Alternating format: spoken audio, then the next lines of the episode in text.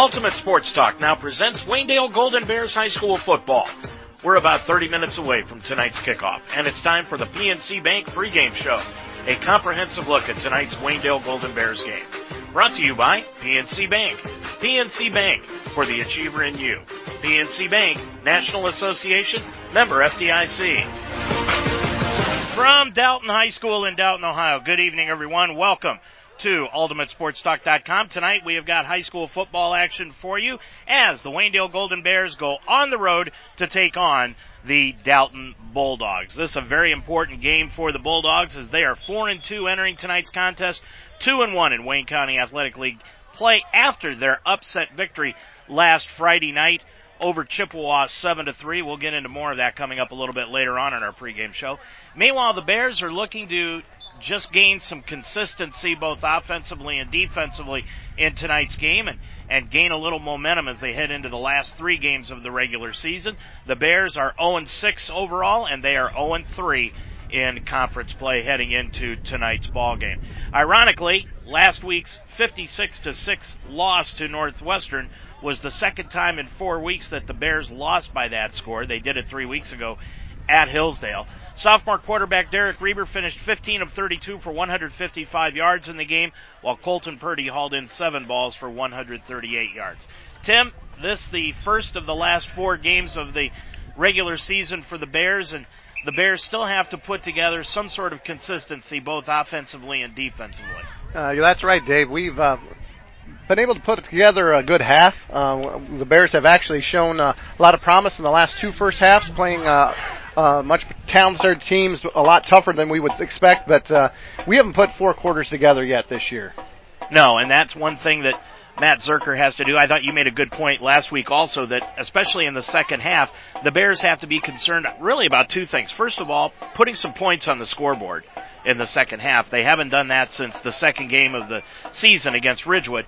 And on top of that, keeping the second half clock from continuously running. If they can get those two things done, I think that's that's a little bit of a positive thing for the Bears heading out, out of tonight's game. Yeah, as we talked about last week, Dave, uh, you know, um, you can't set your goals like so high that they're unattainable, and and those would be two realistic goals that uh, play by play, uh, minute by minute, second by second, uh, the kids out on the field could work toward. Um, they absolutely need to score in the second half, and uh, yeah, it would be nice to actually have a uh, uh, a whole game where we just have the clock running normally and not just a, a constant running clock in the second half. It certainly would. Now tonight is homecoming night for the Dalton Bulldogs. We are out in the middle of the crowd associating with the common folk. I feel like Harry Caray, like I told you before the game, with without the the alcoholic beverages and the girls in bikinis sitting around and us I, the bleachers. And I have not seen any kids in the sombreros, so I, th- I, think we're not in Chicago. Nothing like that. The last time these two teams met was on October 16th, a week, a year ago. Waynedale defeated Dalton by the final of 49 to 14. That win by the Bears was coming off of the devastating loss at Northwestern the week before, and it began a three-game winning streak that ended up with the Bears in the playoffs. And this series is as even as you can possibly make it. They are each at 30 wins heading into tonight's game. We're going to go over what happened last night around the area in action for the Waynedale Golden Bears, and we'll go over last week's football action, the standings, and talk with head coach Matt Zerker. We'll do all that when our pregame show continues right after this timeout.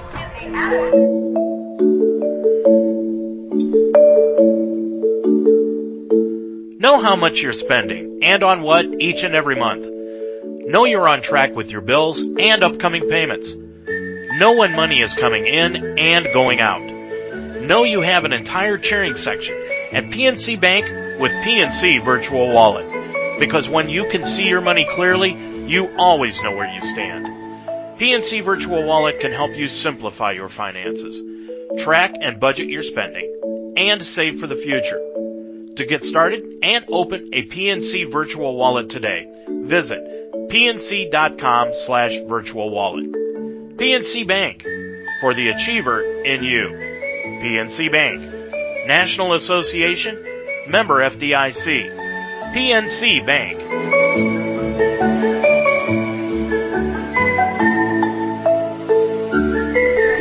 Dave Mitchell, Tim Ebert back at Dalton High School in Dalton, Ohio, just about 25 minutes before the kickoff of tonight's game between the Bears and the Bulldogs. Big update here so far in the American League Divisional Series where the Cleveland Indians are leading the Boston Red Sox 5 to nothing in the bottom of the fifth inning. Lonnie Chisenhall with a big home run in that game in inning number two. And behind Corey Kluber, the Indians look to be sitting pretty right now in game two, trying to take a two games to none lead over the Red Sox. Hey, Brianna Potts is going to state, the first girl golfer from Waynedale to make the state meet next week in the two day event at Columbus. She is going to be our halftime guest, and Tim is one of the assistant coaches for the golf team. You've got to be proud of what she has accomplished this year. Yeah, it's been a privilege to uh, work with her for the past four years.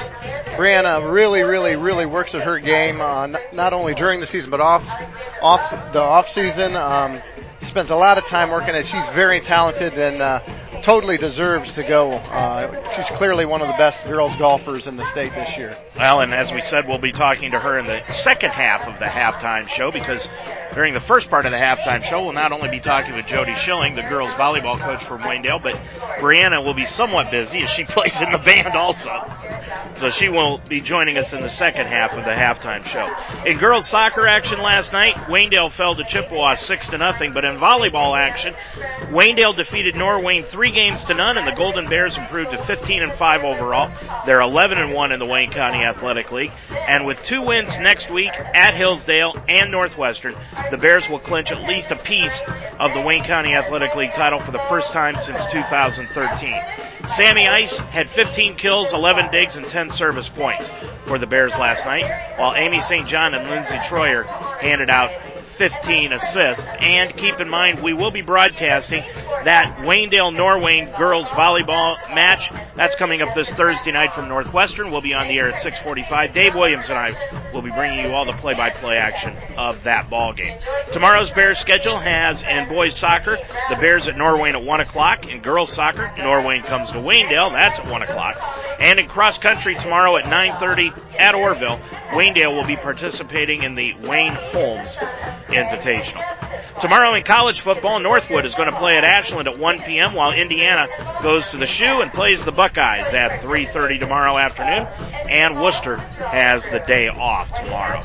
Last week around the Wayne County Athletic League, we had a full schedule of games. Norwayne defeated Smithville 41 to 30. It was Hillsdale over Rittman 23 to 6. And as we said, Dalton upset Chippewa by that final score of 7 to 3. So when you look at the standings around the Wayne County Athletic League after take those games from last week, Northwestern is still on top, tied with Norwayne at 3 and 0, and those two teams are going to be playing next week. That's going to be a big game, Tim, between those two teams, Northwestern, and that game's going to be played at Norwayne. Yeah, we haven't seen Norwayne yet, Dave, but uh, Northwestern looked really, really balanced, really, really good. So uh, that should be quite a game next week.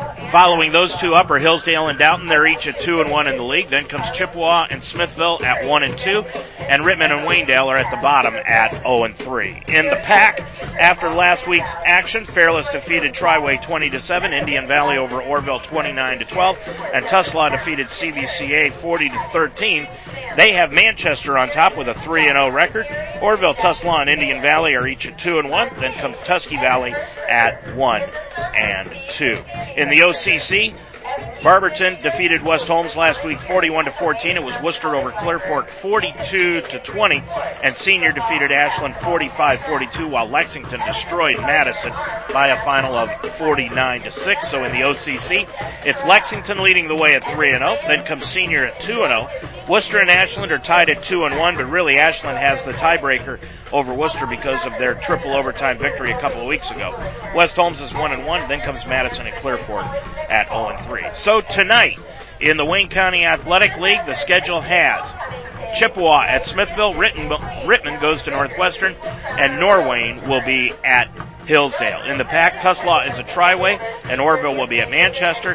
And in the OCC, Lexington is at Wooster, and Senior will be at West Holmes, while independently, Loudonville will play at Canton Central Catholic.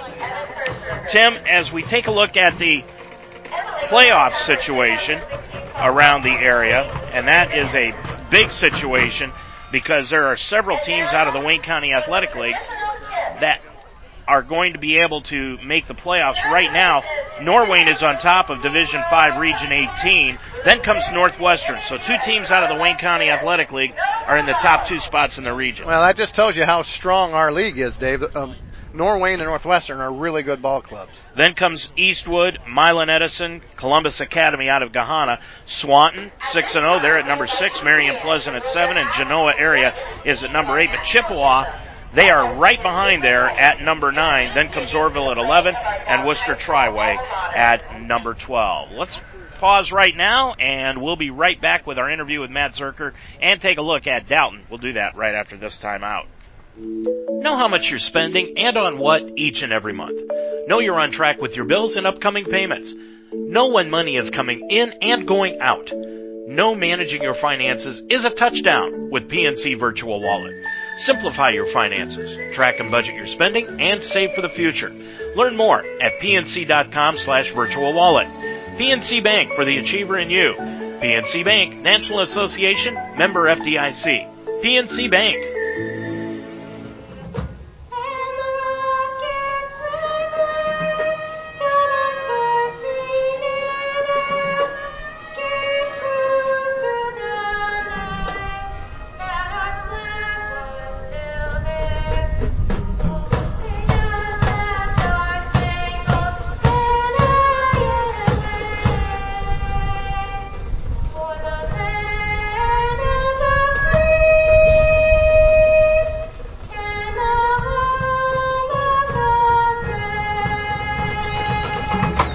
Back at Dalton High School, we're about 17 minutes away from the tip the kickoff of tonight's game. Tim, I can honestly say I don't think I have ever seen where the band was that far ahead of the color guard, who is actually just now at the end of the national anthem raising the flag at the north end of the stadium. Yeah, there was a slight uh, time discre- discrepancy there. I don't think everybody was on the same page with that. Obviously not. Dalton comes into this ball game. Tim, this is a real important game for the Bulldogs as they are four and two. And after that win last week over Chippewa, they are right in the mix of trying to win the Wayne County Athletic League and make the playoffs. Yeah, this is a really, really huge game for Dalton. Um, you know, the realistic part of it, Dave, is they're not going to get any computer points from us this week. So all the other uh, teams in their region are going to, if they win, they're going to accumulate points, and they are not. Uh, they just can't afford to uh, have a letdown tonight against Waynedale. No, really, you know, and, and this is not meant derogatorily towards Waynedale, but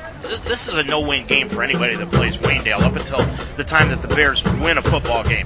If you look at what happened to Northwestern last week, they beat Waynedale 56 to 6. They were number 1 in the region coming into the game. Now they've dropped to number 2. They got absolutely no points out of Waynedale. And that's what happens, Dave. When uh, when you beat a winless team, they're not going to contribute any points to your uh, computer standings. At the same time, other teams are playing, uh, you know, teams that do have points that they are contributing and beating them. So as a result, you can see Norwayne jumped ahead of Northwestern, and that's even with Norwayne having a loss this year when Northwestern doesn't.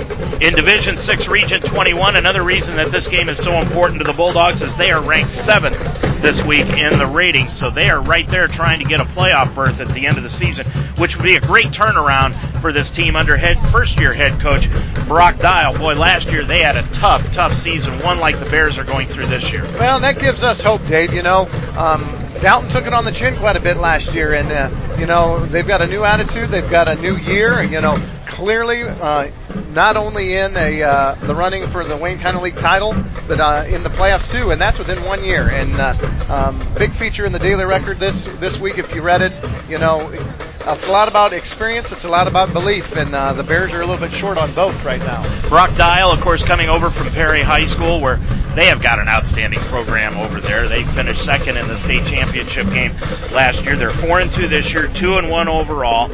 And last season, this game, of course, was a blowout where the Bears won at 49 to 14. But Chippewa, this is only their third home game of the year, and already it's homecoming, and it is a gorgeous night for football here tonight.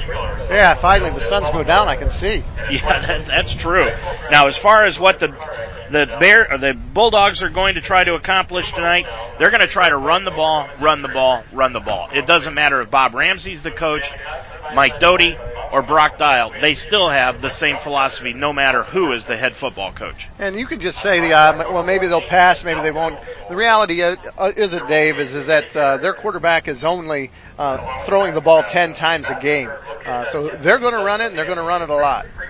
As far as what Dalton has done this year, it's rather surprising. They've got a winning record. They're four and two, as we said. But if you look at their point differential, Tim, they are actually down. They're on minus 1.7. They give up 26 points a game, but their scoring average offensively is 24.3. Yeah, that's kind of a strange stat, Dave. And if we're looking for uh, some positives for, for the Bears as they head into this game, is is Dalton has given up some points, and so uh, uh, for Waynedale, who struggles to score points, um, maybe we'll be able to get on the board and uh, put a second half together that we've been looking for here the last few weeks. Of course, their big running back who is returning from last year is Cody Fitzwater. He was out virtually the entire season a year ago. The senior, 106 carries so far this year, 789 yards. That's a seven and a half yard per carry average. He's got six touchdowns.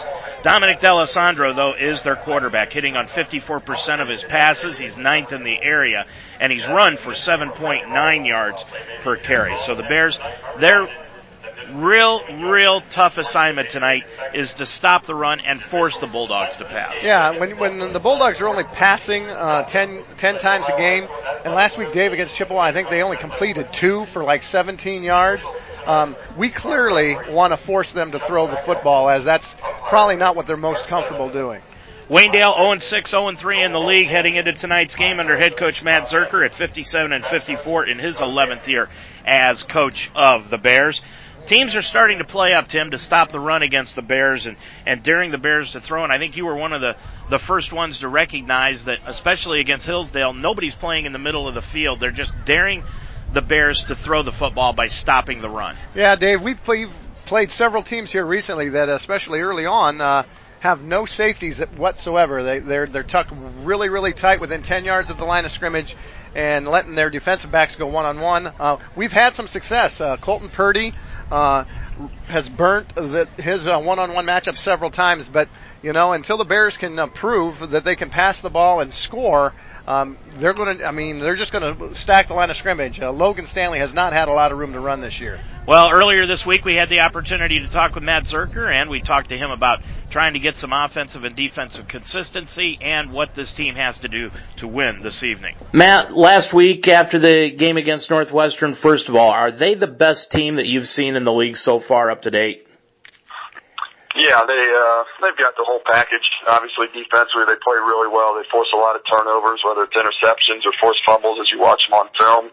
Um, you know, you all saw them do some things defensively last week, and um, obviously offensively, uh, Toots operating their offense at a really high level, and um, they've got four threats on the field, running the foot, or you know, in the passing game at all times, and um, they've got a couple guys that are running the ball, and they're probably most improved up front. Um, and you see that both in their pass protection and their run blocking. So to this point, uh, you know, they're the best that we've seen. That's why they're undefeated and why they're in first place. And, um, you know, they're going to have a pretty big showdown with Norwayne, uh, here soon.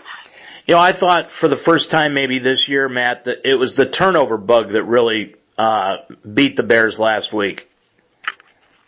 Yeah, it definitely, you know, did not help the cause last week. Um, you know, we threw the interception before halftime, um, and then just the turnover on downs down there, uh, this two series before. Um, and you get an opportunity to get some points on the board there. It's, you know, potentially 21-14, 28-14, 28-21 type of game, uh, if you finish it and get those scores. And obviously, you know, mentally more than anything, you're feeling a lot different. Um, we really weren't able to, you know, keep Northwestern out of the end zone. Uh, they were just too skilled, too talented um, you know, for us right now at that at that moment. But um, it would have been nice to get some more points on the board, and we were definitely capable of doing that if we would have taken care of the football. Matt, what are the problems in the second half over the team not being able to score any points? Is there any anything that you could pinpoint that might be the problem on that? Well, the big thing is we wear down uh, mentally as much as physically. You know, I think is what happens, and we've talked about that all year, overcoming uh, you know the adversity or when things go south, and um, you know, and that's the struggle is continuing to fight through that. And, you know, we're, continue to work on that every day and try to fight to do that every day. And um, you know, it hasn't really happened yet. You play good football teams, and um, you know they kind of wear you down, and both mentally and physically. And you've seen that with us. You know, Dalton's been a really a real turnaround this year, Matt. They're four and two entering this game, but Cody Fitz, Fitzwater was out all of last year. Is he really that much of a difference for this team? Well, it's a combination. You know, you have a thousand yard rusher as a sophomore, just under a thousand yards as a sophomore, and you take him out of the equation last year, as well as almost a hundred tackle kid at linebacker. Um, you know, it's going to make a huge difference. And the other thing is, is these kids all got a chance to play varsity last year. Uh, many of them that weren't quite ready, maybe for for Friday nights because of injuries and lack of numbers or whatever it might be. And um, so you saw last year what we're seeing with us right now. Those guys getting an opportunity, and so um, you know, but they continue to work in the off season. They're a year physically better, and they got those varsity reps, and you can't uh, take that away from them. So give them a lot of credit. Um, you know, obviously Coach Dials come in and done some good things with them as well, but um, with Fitzwater healthy and the experience they gained last year, you know, they've gotten off to a nice start this year. Yeah, you mentioned Dial being a first year coach for this team. He may be the first year coach, but really the, the philosophy is the same. They still want to run the football. Yeah, you know, and and that's what good coaches do. They're take advantage of the talent they have, and you know, he came in there and he evaluated what they had. Um, they've got some good linemen up front that get after it, and obviously with Fitzwater and a couple other backs, um, they've got some kids that can run the ball. Uh, the quarterback, D'Alessandro, very athletic, very quick kid, um, good decision maker. Um, not a great thrower, but uh, pretty good with his legs, so that complements the running game well as, as also. Are they really as effective passing wise? I mean, the newspaper yesterday made it sound like you know they're a, uh, they can be a big play offense, but is it more Matt of the fact that they just wear you down with the run and then surprise you with the pass, and that with that's what breaks a lot of things? Yeah, I would say so. You know, they, they kind of like Chippewa was the time a couple years ago. Obviously, with Frankenstein last few years, they've been a little bit more balanced, but um, they make you defend the pass and make you, or sorry, defend the run, defend the run. Guys get nosy and then they hit you with play action. Um, you know, so um, you know, I would definitely say they're much more effective on the ground. Uh, but because of that, that does make them dangerous through the air when they do decide to throw the football. So I hate to use a Belichick saying, but everybody's got to stay at home and do their own job. Yeah, you know, it's what it comes down to every week, right? You know, and uh, they do run a little bit of options, so it's the same story there. You know, you got to be disciplined and um, do your responsibility. Good week for the first win, wouldn't you say? Absolutely. Absolutely. Good luck, Matt. We'll talk to you afterwards. Thanks, Dave.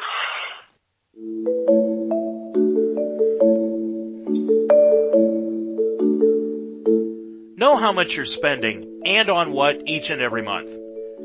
Know you're on track with your bills and upcoming payments. Know when money is coming in and going out. Know managing your finances is a touchdown with PNC Virtual Wallet. Because when you can see your money clearly, you always know where you stand. PNC Virtual Wallet can help you simplify your finances, track and budget your spending, and save for the future. To get started and open a PNC Virtual Wallet today, visit pnc.com slash virtual wallet. PNC Bank, for the achiever in you. PNC Bank, National Association, member FDIC. PNC Bank.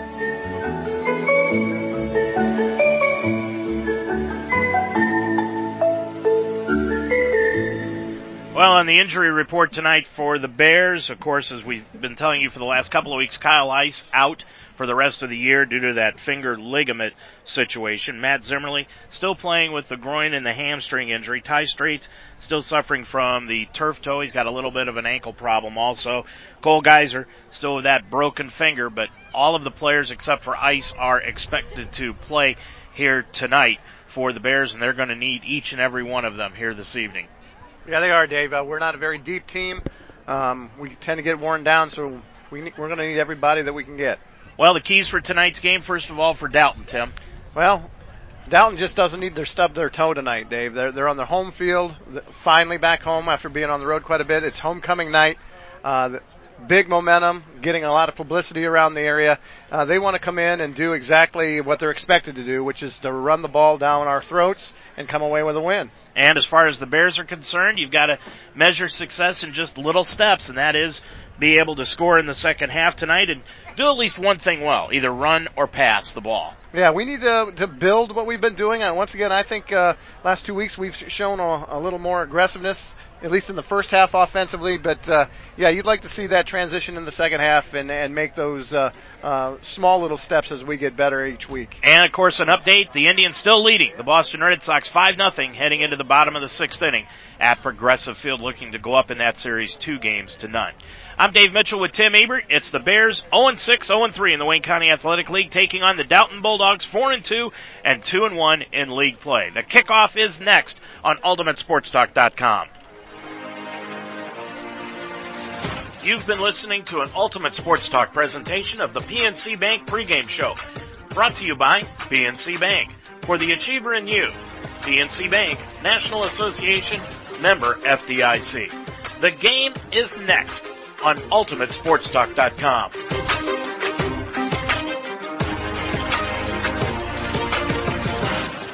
Thursday night, the Waynedale Golden Bears volleyball team goes for the Wayne County Athletic League Championship at Northwestern and you can hear all the action with a special broadcast on UltimateSportsTalk.com. Join Dave Williams and I for the game between the Huskies and the Bears as Waynedale goes for their first conference championship since 2013. The Lady Bears have lost once in conference play and look to enter tournament play in two weeks on a high note. We begin our broadcast with the pregame show at 645 and the game starts at 7. Waynedale travels to Northwestern this Thursday night at 645 in volleyball action for a chance at the conference title on UltimateSportsTalk.com.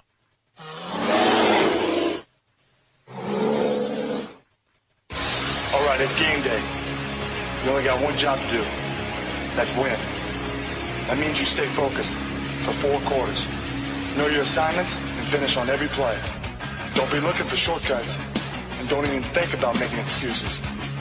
Because if you want the W, you're going to have to earn it. Ultimate Sports Talk now presents Waynedale Golden Bears High School Football.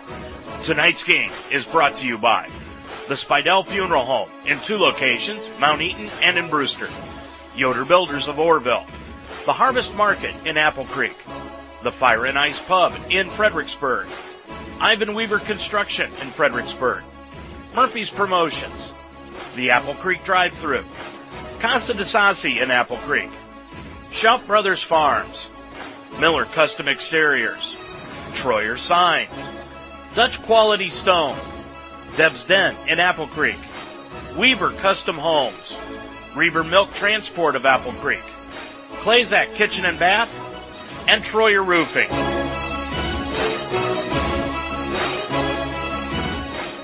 Now let's go to the field for this Waynedale Golden Bears High School football game.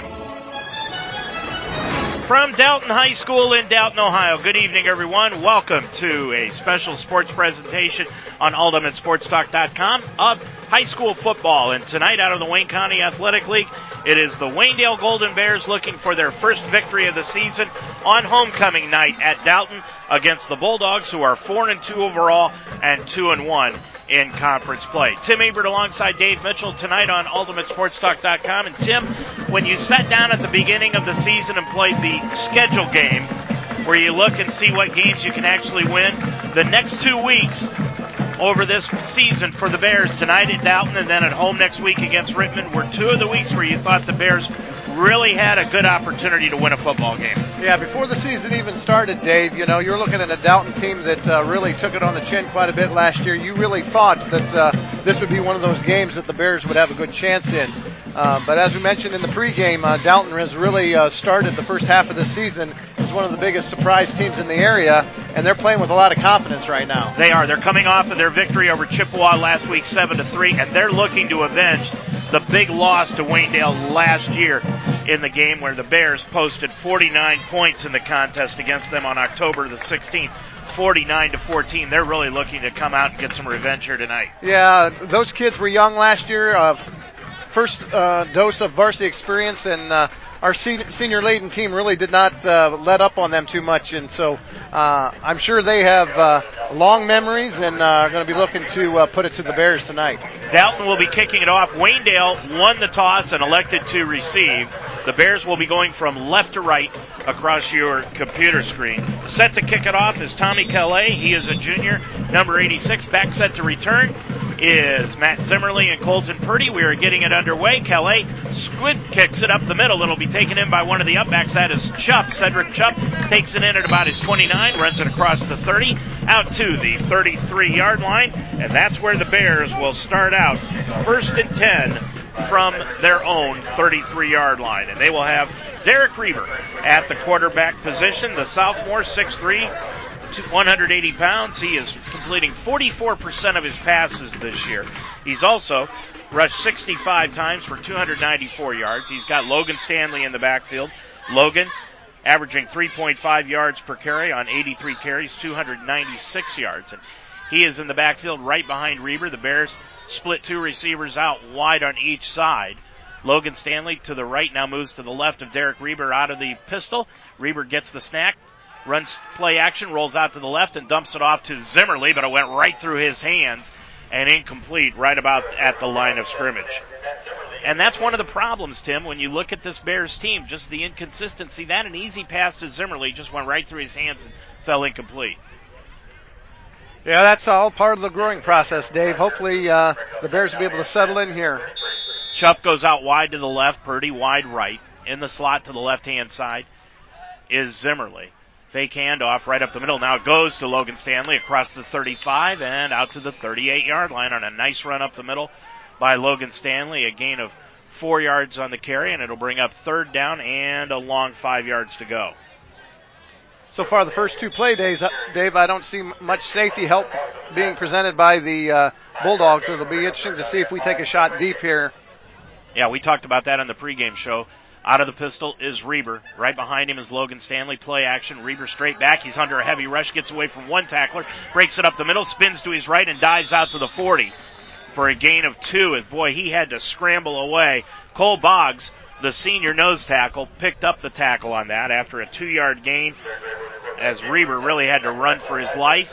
And it brings up fourth down and three and punting time for the Bears as they will go three and out on their first possession. Dropping back to return the punt will be Kenton Troyer and Cody Fitzsimmons for the Bulldogs, who are adorned in their all black uniforms with red trim and white numerals. Purdy, good snap from center, gets a low spiral kick that hits inside the 30, inside the 20, down to the 15 yard line, and will be killed right at the 15 yard line. That's a 45 yard punt by Colton Purdy, and the Bulldogs will take it over first and 10 at their own 15 yard line with 10.36 left to go in period number one here from Dalton High School. Wind blowing to the north here at Dalton as the Bears went three and out on their first possession, and now the Bulldogs will come in and try to do something with the football. Dominic D'Alessandro, the junior quarterback, he's got the highest number of any quarterback in the league, number 34. And right behind him will be Fitzwater, and the upback Spencer Hurst, the junior. And the handoff goes to Hurst right up the middle, and he is gang tackled, led by Ty Straits, Ben Farrar, Carson Ledford leading the way. Just a gain of two on the play for Hurst on that up the middle play. Well, Dave, this first defensive series will tell a whole lot. We've uh, got to make the Bulldogs earn first downs, earn the, the scores they may get tonight, uh, and that's not something we have not been able to do over the last two few weeks. Going out wide to the right hand side, Hirschberger. Wide left is Ramsire. Handoff goes to Fitzwater. Fitzwater breaks it off left tackle across the 20, out to the 20, and now to the 23 yard line where he's brought down on the play again by Ledford and Purdy. 9.55 remaining to go, so a gain of five yards on the play for Fitzwater. And boy, is he a welcome return for this Bulldog squad. As we said earlier tonight, he leads the team in rushing with 789 yards, seven and a half yards per carry, and he picked it up right there. And it's third down one from the 23 yard line. D'Alessandro under center. Handoff to the I back goes Fitzwater. Fitzwater hit right at the line of scrimmage, breaks away from a tackle, breaks it across the 30, out to the 35, and he's brought down at the 37 yard line after a 14 yard gain. Well, you got to see the talent of Fitzwater right there, Dave. He got met really hard in the hole, was able to run right through the Bear tackler, broke two more tackles for a gain of about 12 yards. Keeping an eye on the Cleveland Indians game with the Boston Red Sox in game two. The Indians now lead at six to nothing in the bottom of the sixth inning in game two, looking to go up two zip in that series against the Red Sox. 9-11 here, no score. First and 10 for the Bulldogs. Handoff goes to Fitzwater, but D'Alessandro took it right out of the belly dive and kept it himself off right guard and takes it out to the 40 for a gain of about three yards on the carry on the first carry of the night by D'Alessandro. So it's second down, seven yards to go, 8.50 and running left in this first quarter play. We expected a quick game tonight because the Bulldogs, they love to keep the football on the ground.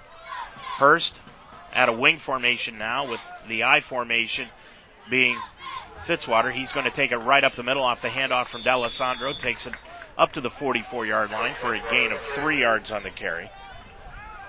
Fitzwater now three carries, 22 yards on the night. And the Bulldogs have just kept the football right on the ground. You know, it looks like they're just content to eat up four or five yards every carry, and if it takes them uh, half the quarter to get down and score, I think they're just fine with that. Third and four from the 44 of Dalton. They send receivers out wide on both sides. Now a T formation for the Bulldogs. Ball in the near hash mark. D'Alessandro drops back for his first pass of the night. Throws it out to Hirschberger and it's knocked away and incomplete by Colton Purdy. Nice defensive play by Purdy against the taller Hirschberger. And the first pass attempt of Dalton goes incomplete. It's fourth and four and the Bulldogs will be forced to punt the football away on their first possession with 7.57 left to go in the first quarter. That's exactly what the Bears needed, Dave. They needed to get some confidence on defense, force the Bulldogs to punt, get the offense back out on the field. Spencer Hurst will punt the football away from his own 44 yard line. Back set to return is Colton Purdy. He's the single setback. Hurst gets a nice end over end kick that Purdy will take in at his 24 yard line, hit at the 25, struggles forward to the 29 yard line. So Purdy with a return of five yards on the punt. And with 7.54 left to go in the first quarter, we've got no score here. Dalton nothing and Waynedale nothing. Since 1970, Ivan Weaver Construction in Fredericksburg has been a general contractor, earning a reputation for honesty and integrity. They instill those two words into every job. Ivan Weaver Construction is committed to providing quality construction services, specializing in functional buildings at the best possible value. At Ivan Weaver Construction, the goal on every project is to provide first-class, timely, knowledgeable service. Working to build long-term relationships. Ivan Weaver Construction in Fredericksburg, 330-695-3461. Well, while you're away, Derek Reber took the direct snap from center and ran it straight up the middle and the quarterback keeper across the 30 out to the 36 yard line. Bears going with a no huddle look now and a hurry up offense out of the side, out of the pistol. Now Reber runs it right up the middle again, tries to keep it, and he's going to be cut down at the 35 yard line and a, loss of a yard on that play. And it will bring up third down and three yards to go. Cole Geyser, the other Cole Geyser for Dalton, making the tackle. So it's third down, three yards to go. Ball at the 36 yard line of Waynedale. They send three receivers out wide to the left hand side with Chupp, Zimmerly, and Stanley. Now Stanley Fake handoff on the jet, throw out at the left hand side to Purdy. Purdy's going to be hit immediately as soon as he caught the football and struggled forward close to the first down. He's at the 37, a gain of two on that reception, but it will be fourth down and a yard to go, and let's see what the Bears elect to do. They're going to go for it. Ball at the 38 yard line. They need to get to the 39, fourth and a yard. Out of the pistol is Reber. Reber handoff goes to Stanley. Off left guard. He is close to the first down. It's going to depend on the spot. Looked like he got out close to the 40, but he'll be right across the 39 yard line. And from where they're marking it, Tim, it looks like he's got the first down. Yeah, they're not even going to have to measure it, Dave. They get, they're going ahead and wave the chains up. So that's the first first down of the night for the Bears out across the 39 near the 40. First and 10 for Waynedale. 6.32 left to go in this first quarter. Out of the pistol is Reber. Moves Stanley over to the right hand side of him. Ball in the near hash mark. Reber throws it over the middle. Complete to Purdy at the midfield stripe. Inside Dalton territory. Down to the 41 yard line. Make it the 40 yard line is where they are going to spot him. A gain of 20 on that reception and another first down for the Bears. Second catch of the night by Colton Purdy. First and 10 at the Dalton 40 yard line. Bears on the move. Reber out of the pistol. Handoff goes to Stanley off left guard across the 40, inside the 40, and down to the 37 yard line after a gain of three on the play. Dave, we talked about how important it is for us to uh, find some rhythm defensively. And right now, the offense is doing just as much benefit for the defense by staying on the field. Stacks on both sides. Bears going with the hurry up offense. First time we've seen that this year. Reber's going to run the option off to the right hand side, pitches it off to Stanley. He breaks it inside the 35 yard line where he is run out of bounds immediately on the play by Dalton's Derek Ramsire. So a gain of three yards again for Logan Stanley. He's got four carries, 11 yards, and it will bring up third down, five yards to go for the Bears from the Dalton 35. 5.45 and running left to go. Trips out wide left. Dropping back, Reber out of the shotgun, throws it over to the right hand side, complete to Colton Purdy, and he's near another first down inside the 30 down to the 26 yard line, and he has got the first down on the nine yard completion. Well, Dave, we talked about how Dalton has been giving up points, and uh, so far the Bears have been able to move the ball against them. Third first down in this drive for the Bears. First and 10 from the 26 yard line. Reber out of the straight shotgun, throws it over to the right hand side, incomplete, tried to go to Purdy. Purdy says he was interfered with on the play by Zach Cannon. Where's Zach Cannon, the senior? He's got three interceptions this year. His sister is Emma, who plays girls basketball for and soccer for Waynedale. They're right there on that border where they can choose whichever school they go to. And ironically, the brother goes to Dalton, the sister goes to Waynedale. 5:35 left to go. Reber fake handoff, and he's going to be hit behind the line of scrimmage and dropped for a four-yard loss back to the 30, and it will bring up third down and 14. That play just never had a chance to develop. No, Dalton did a great job uh, staying on the quarterback. Derek faked it to Logan. Uh, the, did not fool the Bulldogs whatsoever. Chupp wide left, Zimmerly slot left. Varner slot right. Reber, or excuse me, Purdy out wide right. Reber gets the snap. Fake handoff. He's going to throw the ball into the end zone to Purdy. Purdy goes up, grabs it. Did he catch it? No, it was knocked away at the last second by Zach Cannon.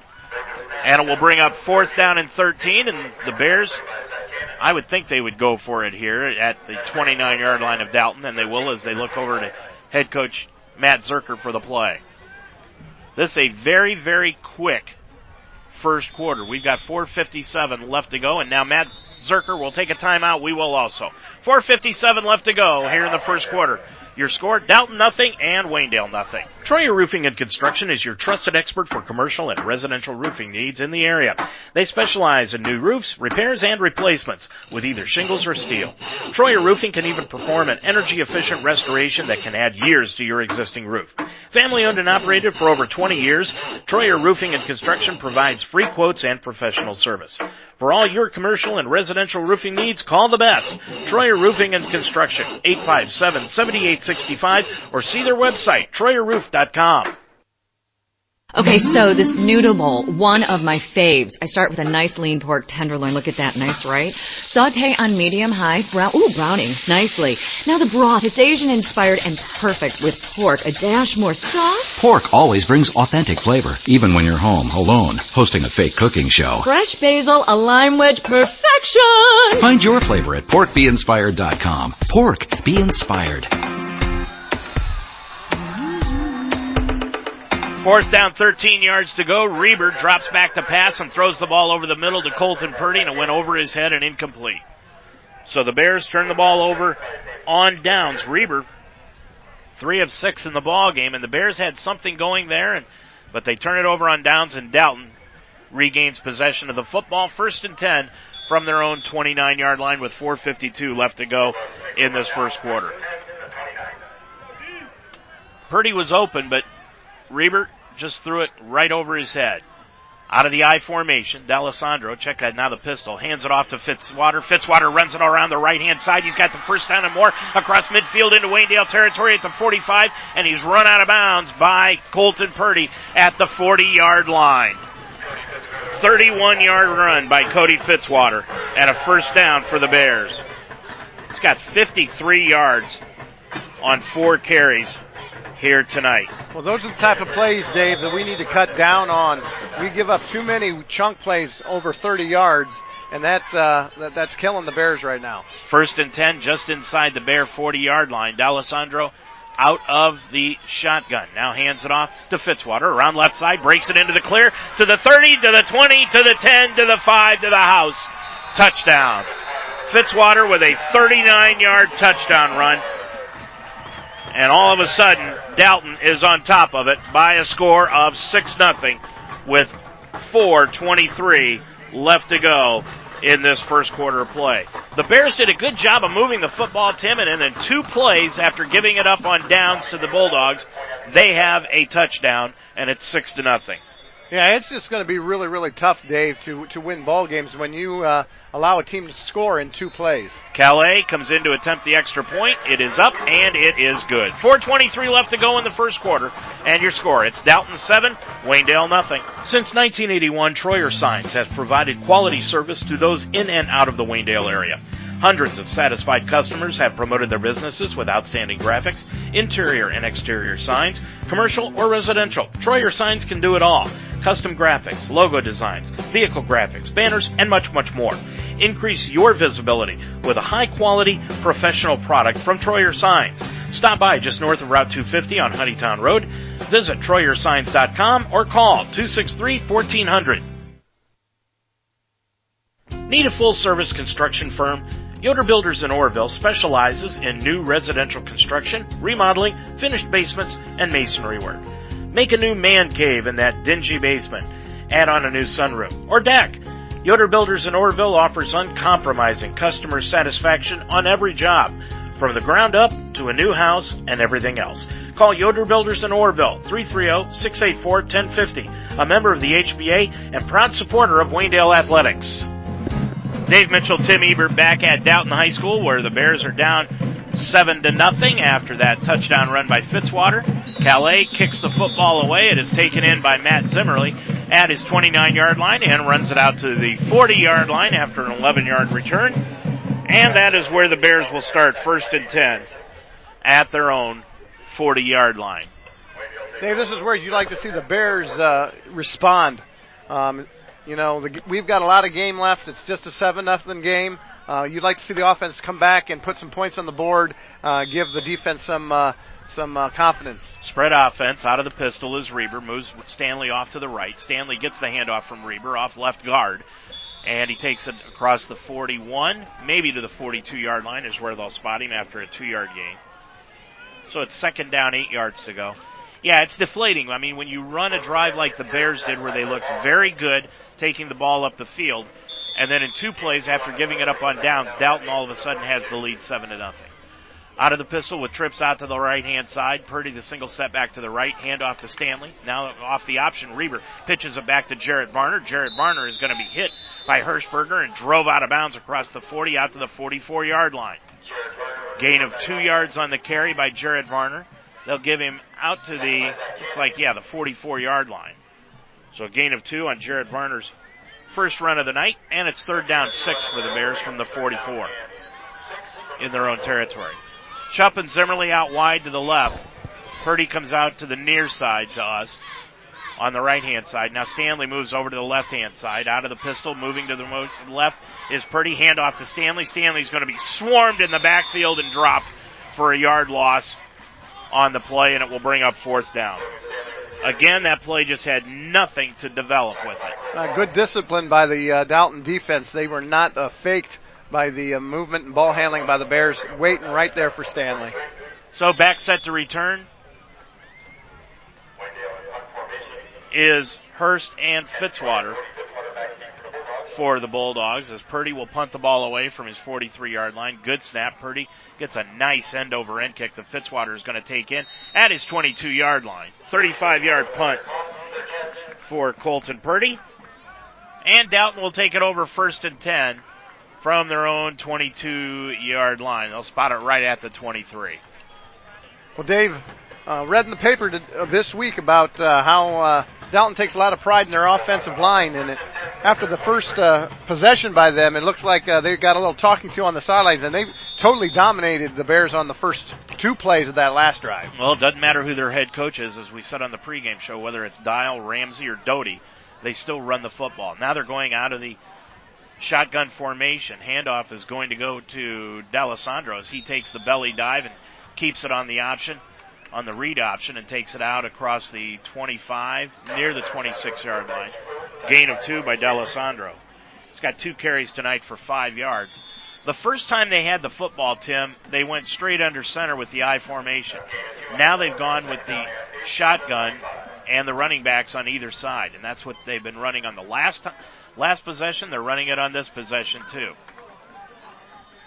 With the football, Fitzwater, he's going to go around the left hand side across the 30, breaks a couple of tackles out to the 33 yard line.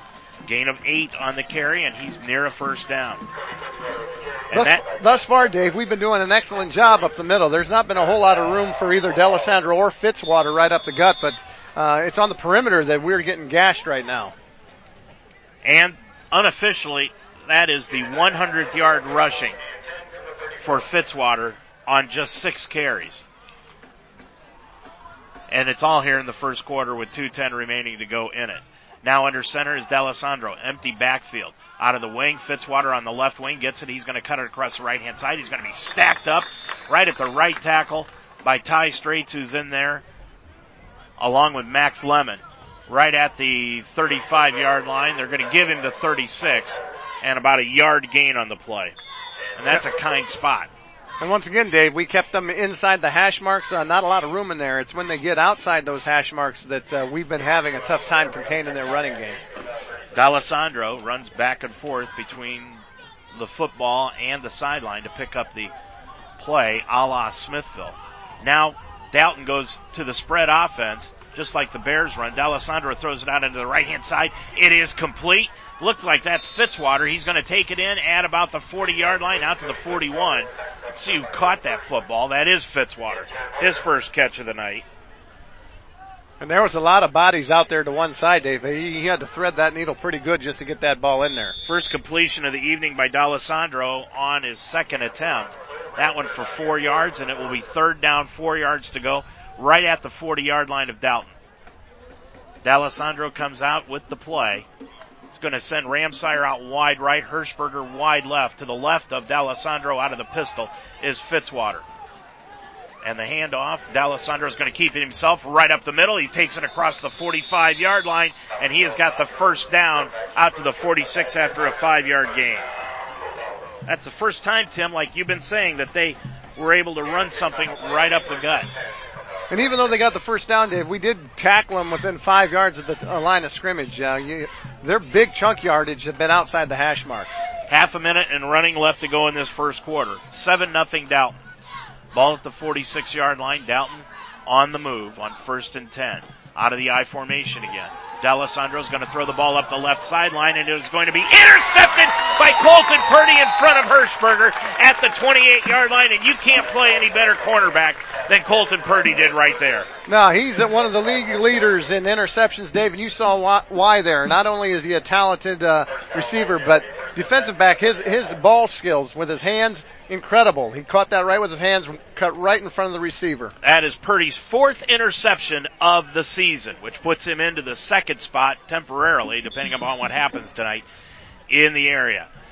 Out of the straight shotgun now, Reber with receivers out wide on both sides. Now moving in motion is Stanley. And the fake handoff. Reber's going to throw over the middle. Complete to Zimmerly at midfield. Cuts it to the far side. To the 45. To the 30. To the 35. Now down to the 20. To the 20 yard line. Inside the 20. Down to the 18 yard line.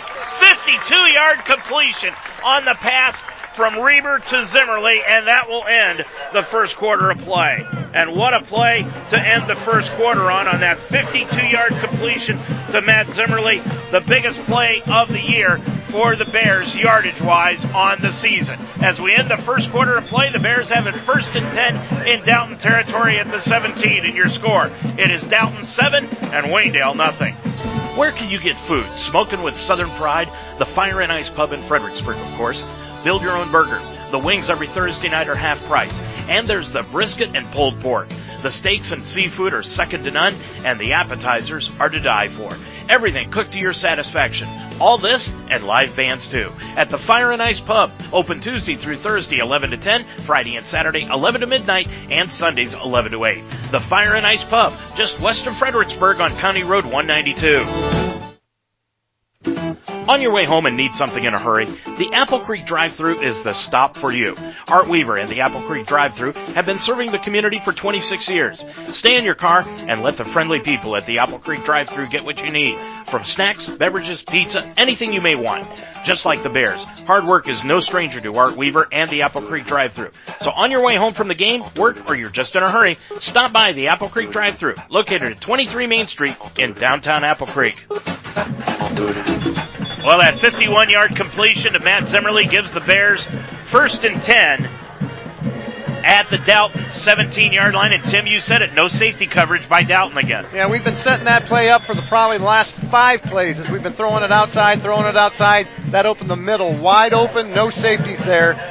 Bears now going from right to left across your computer screen at the Dalton 17. Reber's going to keep it on the keeper around the left hand side, inside the 15, down to the 13 yard line for a gain of four and it's second and six. It is imperative, Tim, in my opinion, that the Bears come away with us with a touchdown.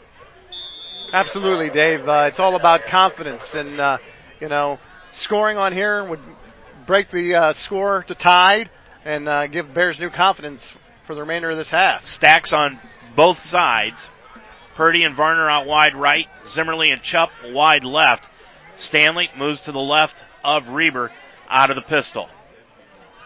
Ball at the 13 yard line and now a flag, and I believe they're going to call illegal procedure against the Bears because the center, it looked like for Waynedale, David Satterfield, moved the football. So that'll move it back five yards. And instead of second down and six, it'll be second down and 11. That's the first penalty against either team tonight. And now the official comes over and wants the clock. We do not know who the officials are tonight. We were lucky to even set up here tonight, to be honest with you. So we really didn't get a whole lot of cooperation out of the Dalton administration to do this game. So they're going to move the clock from 11:05 and they're going to move it back down to as the clock is moving to 11:13. We're just glad to be here bringing you the ball game tonight from Dalton. Reber out of the pistol. Moves Stanley over to the left hand side. Same formation. Now Reber's going to keep it himself. Running the option to the left hand side. Spins across the 15 down to the 14 yard line. That's a gain of four yards on the carry by Reber. He's got six carries tonight for 12 yards. And it will be third down and eight yards to go from the 14 yard line of Dalton for the Bears. Purdy out wide to the right. Stanley slot right. Zimmerly wing right. Varner behind Reber. Reber drops back, rolls to his right, throws it out to Zimmerly, and just threw it at his feet incomplete. And it's fourth down and eight yards to go. And they're going to bring in Andy Ford and attempt the field goal from the 14. So it will be a 31 yard attempt once they get the ball spotted. And it will be into what wind there is. The wind is blowing at our back, so it's blowing from east to west. They're going to spot the ball at the 21 yard line, so this is going to be a 31 yard attempt for Andy Ford. Holder is Purdy. Snap is good. Purdy gets it down. Kick is up, and it is going to be way short and wide right. So 10:31 left to go in this first half of play. Your score from Dalton. It's the Bulldogs seven and Waynedale nothing. Hard work, honesty, genuine care. Traits that define Dutch Quality Stone as a company. Created by local workers, Dutch Quality Stone's products have become the industry leader in quality and consistency. Located in the heart of one of the biggest Amish communities in America, Dutch Quality Stone veneers exhibit all the unique beauty of nature with easy to install options for residential and commercial properties. In Central Ohio, people believe in doing things right. Dutch Quality Stone, located on Route 250 near Mount Eaton, Call today, 877-359-7866. Well, the ball comes out to the 20 yard line since the Bears attempted the field goal inside the 20. It comes out to the 20. And with 10:31 left to go in the half, Dalton has possession of the football and the lead 7 to nothing. D'Alessandro handoff to Fitzwater. Fitzwater cuts it across the 20, out to the 30, breaks into the clear to the 40 to the 50. He's got to outrun Derek Reber and he will up the left side and he will take it all the way in for an 80 yard touchdown run. And that is just a killer. 80 yard touchdown run by Cody Fitzwater, and Dalton jumps out 13 nothing. And the reason that's a killer is simply because the Bears have moving the football the last two possessions and we're unable to get anything out of it, turning it over on downs and Dalton, boom, boom. They scored two touchdowns on three plays and they lead at 13 nothing and Calais will come in to attempt the extra point. Chip shots it up and through. 10-16 left to go in the first half, and your score from Dalton. It's the Bulldogs 14, Waynedale nothing. Time for a new kitchen or bath? Look no further than Clazak Kitchen and Bathroom in Apple Creek. With over 20 years of experience in design and installation, Clazak is a full-service remodeler, adding value to every job while providing extraordinary service. Clazak Kitchen and Bathroom uses top quality products from locally owned suppliers to make your remodel one of a kind. Clazak will design your project on their 3D computer program. You'll see your finished project before the work begins. Give Clazak Kitchen and Bathroom a call today, 264-4691, and check us out on Facebook or at clazak.com. That's C-L-A-Z-A-K dot com. Well, Tim, Matt Zerker's got to really rally the troops now because after moving the football on the last two possessions, Dalton, just on three plays, after the Bears turn it over on downs, and scored two touchdowns, long, long touchdown runs, a 39 yarder and an 80 yarder, and they lead at 14 nothing. Yeah, David, I'd like to say that it was done on some outstanding offensive play call. Just a simple handoff, and uh, 80 yards later, we're down 14. And the Indians are leading six to nothing in the top of the eighth. Corey Kluber has just been pulled after walking the first two batters in the eighth inning. But the Indians leading that ball game six to nothing in the top of the eighth. Calais is going to kick it off for Dalton. He's going to kick it up the near side, and it will be bouncing on the far side and out of bounds. And the penalty will give it back. They will either have to re-kick it, or the Bears will take it over at their own 35 yard line. Let's see as they talk to Matt Zerker about it. And I think they're going to take it at the 35, and they will. The interesting thing here, Dave, is this: uh, it's only a 14 to nothing ball game. If the offense takes the ball down and scores, it's 14-7. But the way that we're giving up touchdowns and the length of them, it feels like such a huge mountain to overcome. And it's been a consistent problem over the last four weeks, Tim. I mean, Hillsdale had long touchdown runs. Chippewa had long touchdown runs. Northwestern long touchdown runs. And now Dalton tonight 10-16, Bears take it over first and 10 from their own 35 yard line. Reber out of the pistol with Stanley to the left. He's got receivers out wide on both sides. Fake handoff. Reber is going to be hit behind the line on the read option and dropped immediately by Nathan Bassinger of Dalton for a five yard loss. Boy, Derek had it right in the belly of Logan Stanley and just, it appeared, made the wrong read on that and lost five back to the 31 yard line. Make it the 39 52 and now the officials are taking time as it appears somebody for Dalton has to tie his shoe near the football and took his helmet off. That was Cole Boggs. Used to be when you had to do that, Tim, you left the field. Anymore, they just take time for you out of the shotgun. Reber looks right over the middle to Zimmerly, and it is incomplete, led him a little too far at the 50. Dave, those are the passes that are wide open for us, Dave. I mean, we're having a tough time, both Reber and Stanley running the ball. They continue not to have any safety help, and the middle of the field is wide open. So, uh, he, even though we didn't complete that play, that play was wide open. Reber out of the pistol on third down and 15 yards to go. And now the Bears are going to use a timeout. Derek Reber did not like what he saw, turned to the official and took the TO. 9.41 to go in the first half of play. And your score from Dalton, it's the Bulldogs 14, Waynedale nothing on UltimateSportsTalk.com. Breakfast time is the best time at Deb's Den. Every Saturday 8 a.m. to 11 and Sundays 9 to noon. Start the day off right with your favorite morning delights. Eggs, bacon, sausage, pancakes, all to your satisfaction, handmade and fresh. From breakfast on the weekends to the sandwiches with soups and sides for lunch and the dinner specials every day. Deb's Den's lunch and dinner hours are Tuesday through Friday 11 to 8, Friday and Saturday 11 to 9, and Sunday 12 to 3.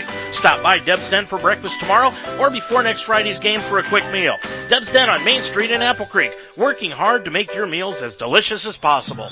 That's the second time out of the ball game used here in the half by Waynedale. They've got one left for the final 941.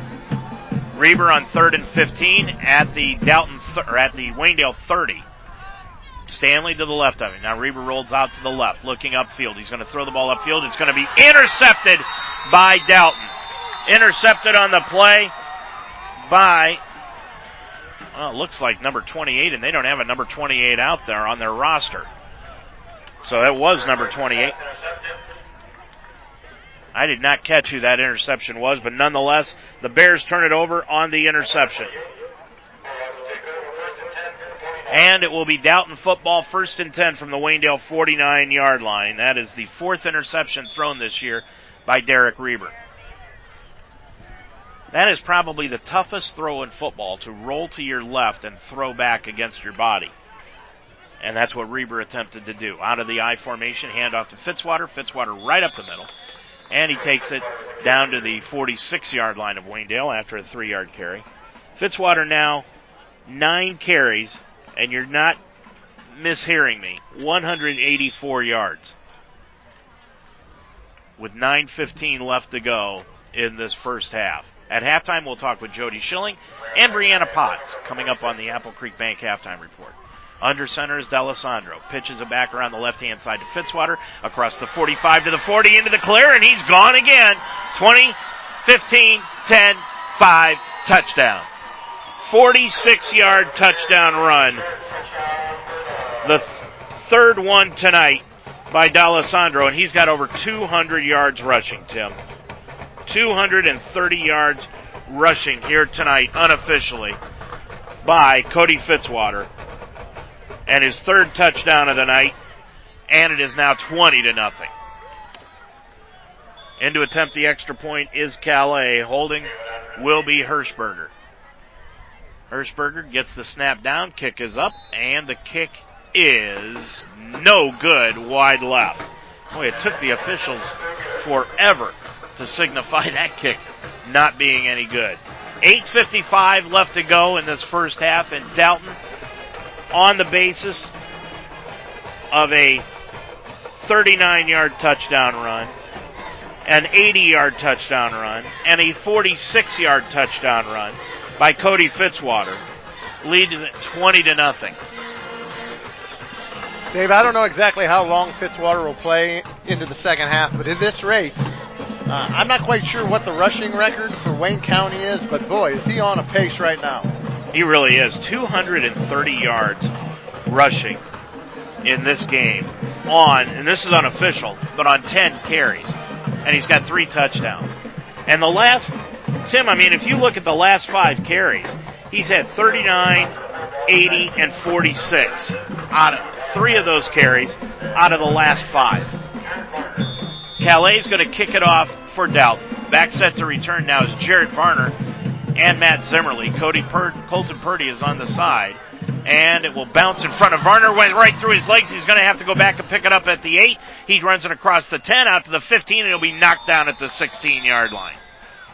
So an 8 yard return by Jared Varner on the play. And the Bears will have their worst field position to start here in the first half of action. This is just a, a growing concern. All the long touchdown runs that the Bears defense has given up over, well, let's just say since the Wayne County Athletic League season began. Yeah, I'm astounded by the number of TDs we give up over 30 yards. Straight shotgun for Derek Reber. We've seen him out of the shotgun a lot tonight, more than often. Handoff comes to Logan Stanley on the jet across the 20, and he's going to be pushed out of bounds by, it looks like, Evan Hirschberger at about the 23 yard line for a gain of seven on the carry. Logan, just to give you an idea, has got seven carries tonight for 19 yards compared to 10 for Fitzwater for 230 yards. And you heard me right, 230. Reber out of the shotgun down 20 to nothing. Again, fake handoff goes to Stanley and Reber's going to be hit right at the 20 and dropped for a loss of three yards on the play. You know, Dave, Reber's in earlier games have been pretty successful at keeping the ball like that, and it's clear that uh, Dalton has uh, realized that's one of our better plays. He really has had no room, and they have not fell for that much at all this evening. They really have. I mean, and Dalton, you know, you've said it time and time again. They're going with a no safety look. They're packing the box. They have got right now nine guys in the box up near the line of scrimmage, and they're going man to man defensively against our receivers. Again, out of the shotgun comes to Logan Stanley around the left hand side. He'll take it across the 25 out to the 26 yard line. No gain on the play. He just was swarmed by Dalton tacklers for no gain and it will be fourth down and call it five yards to go. And the Bears looking to the side. And are they saying that's a first? They saying that's a first down, Tim? That's a first down. I don't know. How did they come up with that? Was I that off? I don't know. They might not have moved the ball marker across the field. Well, that's a first down for the Bears. So the Bears have it. Now they'll go with the pistol look. They've got the triangle formation out to the right hand side. Ball in the near hash mark. Reber Fake hand off to Stanley, rolls to his right, throws it in, and intercepted by Hirschberger right in front of Jared Varner. Right at the 30 yard line. Back to back interceptions thrown by Derek Reber. That's his second of the night, his fifth of the year. And Dalton takes it over first and 10 at the Waynedale 30 yard line with 7.42 to go in the first half. Dave, you mentioned it. Uh, one of the hardest throws that you can make as a quarterback is that rollout throw, and um, it seems to me like we've been doing a lot of that this evening. I don't recall us doing that that frequently in the earlier games this year.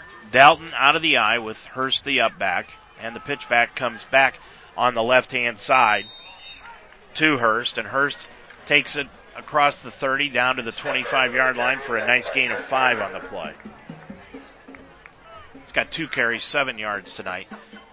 Indians lead at 6 nothing as they head to the bottom of the eighth. Dan Otero came in in relief of Corey Kluber and got out of the jam. And the Indians lead at 6 nothing going into the bottom of the eighth inning. Under center is D'Alessandro out of the eye. Handoff goes to Hurst, who's the eye back, replacing Fitzwater. He takes it across the 20 yard line down to the 19 for a gain of six, and he's close to the first down. And they will give him the first down as he just crossed the sticks. Tackle made by Logan Stanley on the play. First and 10 Bulldogs as we hit the seven minute mark and running here in the first half. 20 to nothing, Dalton leads it. Out of the eye. Hurst the eye back. And the handoff, fake handoff to Hurst. Rolling out to his right is D'Alessandro. He's going to throw it into the end zone to Hirschberger. Overthrew him and incomplete. Nice coverage by Colton Purdy in the back corner of the end zone. D'Alessandro now one for four passing with an interception here tonight. That's not his forte by any means. They use it, Tim, just basically to throw you off guard. Well, and he's only completed one, and uh, with the way they're running the ball, there's really no need to have him throw much more than about four or five more times.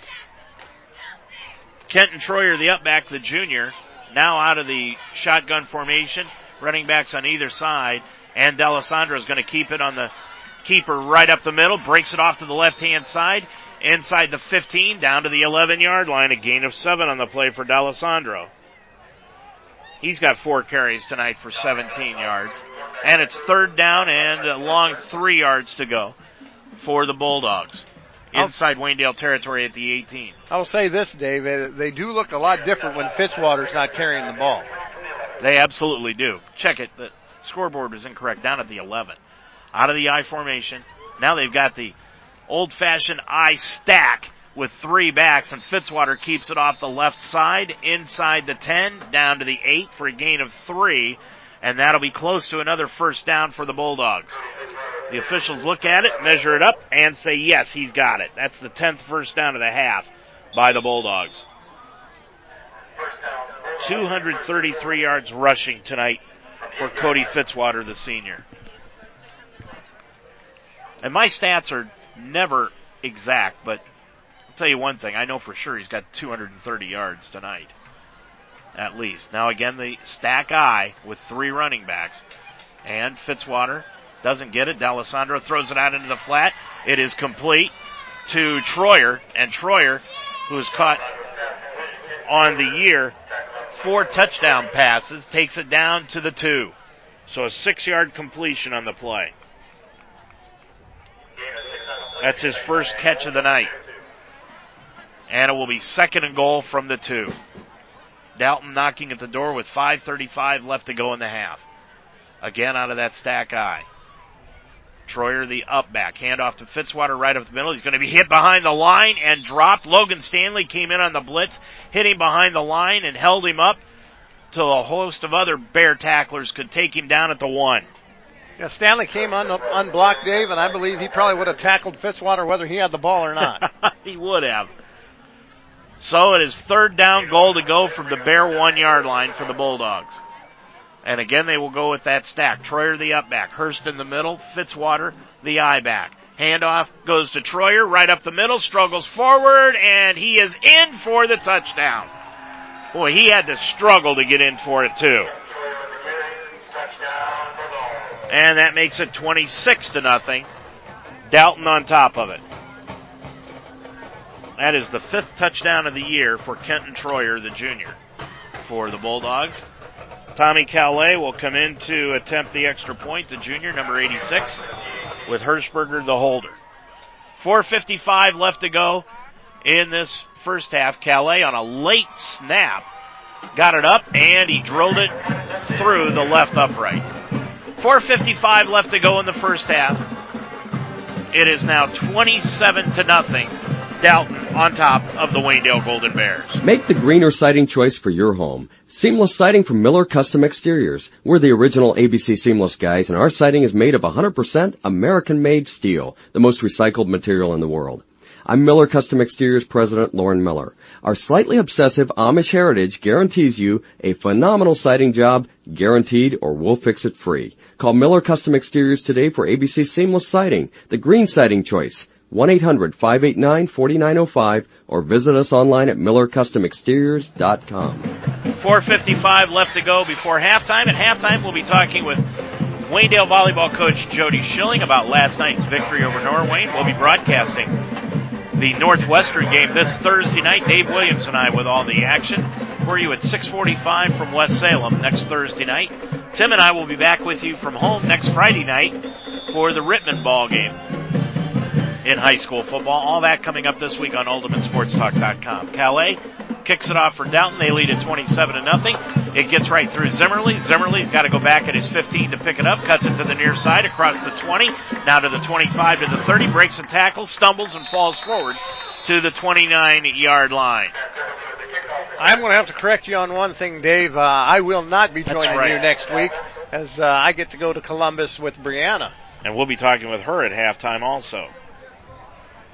15 yard return for Matt Zimmerly out to the 34 yard line.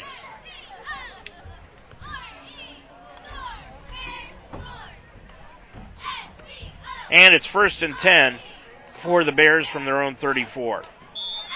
448 left to go and the Bears could handle taking a drive downfield and scoring. Now on the jet coming around the left hand side is Logan Stanley and he's cut down right at the 34 for no gain. Tim, they've done that about four times here tonight and it just has done nothing. Well, I think one of the things that they probably want to do, Dave, is pass the ball, but uh, coming off of back-to-back interceptions, you know, you might be a little gun shy trying to air it out down here at our own end. Second down 10 from the 34 in Waynedale territory. Chupp goes out wide to the right hand side. Now the triangle receivers out wide to the left. That's the near side. Stanley, wing right. Fake handoff to Stanley. Reber's going to keep it right up the middle. Across the 35 out to the 36 yard line. Gain of two yards on the carry by Derek Reber. Man cannot live by just two yards per carry. And that's what the Bears are trying to do here tonight. No, not when there's four downs in a possession. That only averages out to eight yards, Dave, and you need 10 for a first down. So it's third down along seven, call it a short eight. Ball at the 37 yard line. 342 and running left to go before halftime. Triangle receivers out to the right hand side. Now they try to get into the proper formation and they do.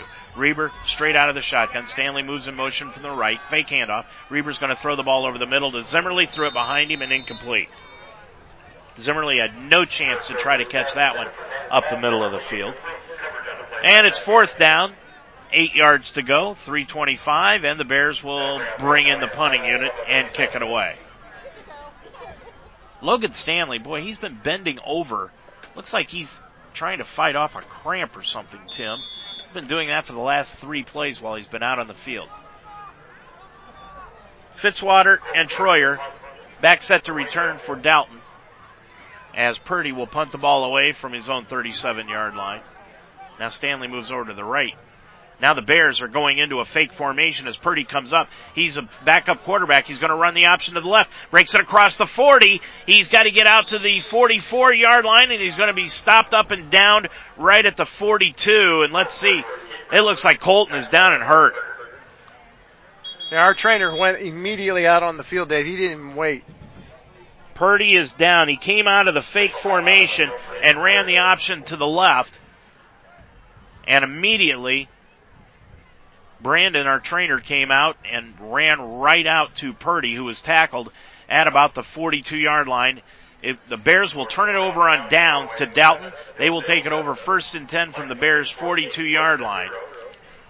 And Purdy is still down on his back and they are looking at his right knee. Of course, Colton has had ACL surgery. I, honest to gosh, at this point in time, I can't remember which knee it was, but looks like he's okay. They bent it up, and now they're getting him up, and they're asking him to put some weight on it, and he's he's trying to right now. And it doesn't appear that he's going to be able to, so Brandon's going to help him hobble off. And it is his right knee. It's his left knee that he had the ACL surgery, and the reason I can tell you that is because he's got the brace on the left knee, but this time it's the right knee. Yeah, that, he's he's putting no weight on that at all. And that did not look good when he got hit. Well, when the trainer runs off the sideline a mere seconds after the play is over, you know that he knows something's wrong. So the Bears turn it over on downs. Dalton has it with their full complement of timeouts, three remaining, 42 yard line of Waynedale. And they lead it 37 to nothing.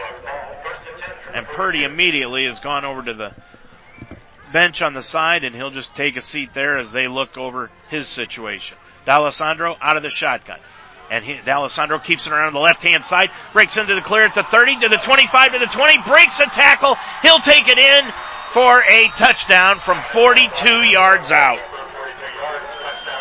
Well, I couldn't even get the formation out and D'Alessandro was taking it in for the touchdown. The fourth rushing touchdown, excuse me, the fifth rushing touchdown of the night for Dalton, and they lead it 33 to nothing. That time, a 42 yard touchdown run by Dominic D'Alessandro with 3.08 to go here in the first half. Good snap from center. Calais will kick it up, and it is good.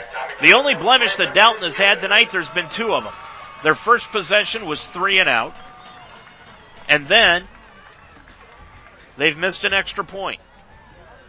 And with 3.08 to go, here in this first half of play, it is 34 to nothing. The Bulldogs on top of it. We had heard coming into this one, Tim, that they were upset about the Bears spanking of them last week, for, or last year, I should say, 49 to 14, and they were looking for some payback here tonight. Well, right now, from about the six minute mark of the first quarter up to now. They've had it. Well, after that first possession, they uh, definitely looked like they got a stern talking to and have, really handed it to us, Dave. Yeah, you mentioned it. After that first possession, it looked like they had a talk with their offensive line because their line has just done an outstanding job since that point. 3.08 to go, and Calais will kick it away. As we told you, the Indians are leading Six to nothing going into the bottom half of the eighth inning of play. LeBron James came out and energized the crowd before the game at Progressive Field tonight. Calais will kick it away, and of course Purdy's still on the side. Calais going to squib it up the field. It'll be taken in by one of the upbacks for Waynedale. That is Gash, and Gash is going to take it from his own 30, take it out across the 35, out to the 38 yard line. So an eight yard return for Gash. Excuse me, that's Gage Gray. I'm sorry. Gage Gray, the sophomore, 5'10, 130 pounder, runs it back. We're going to see a lot of him coming up here in the second half since Purdy is out.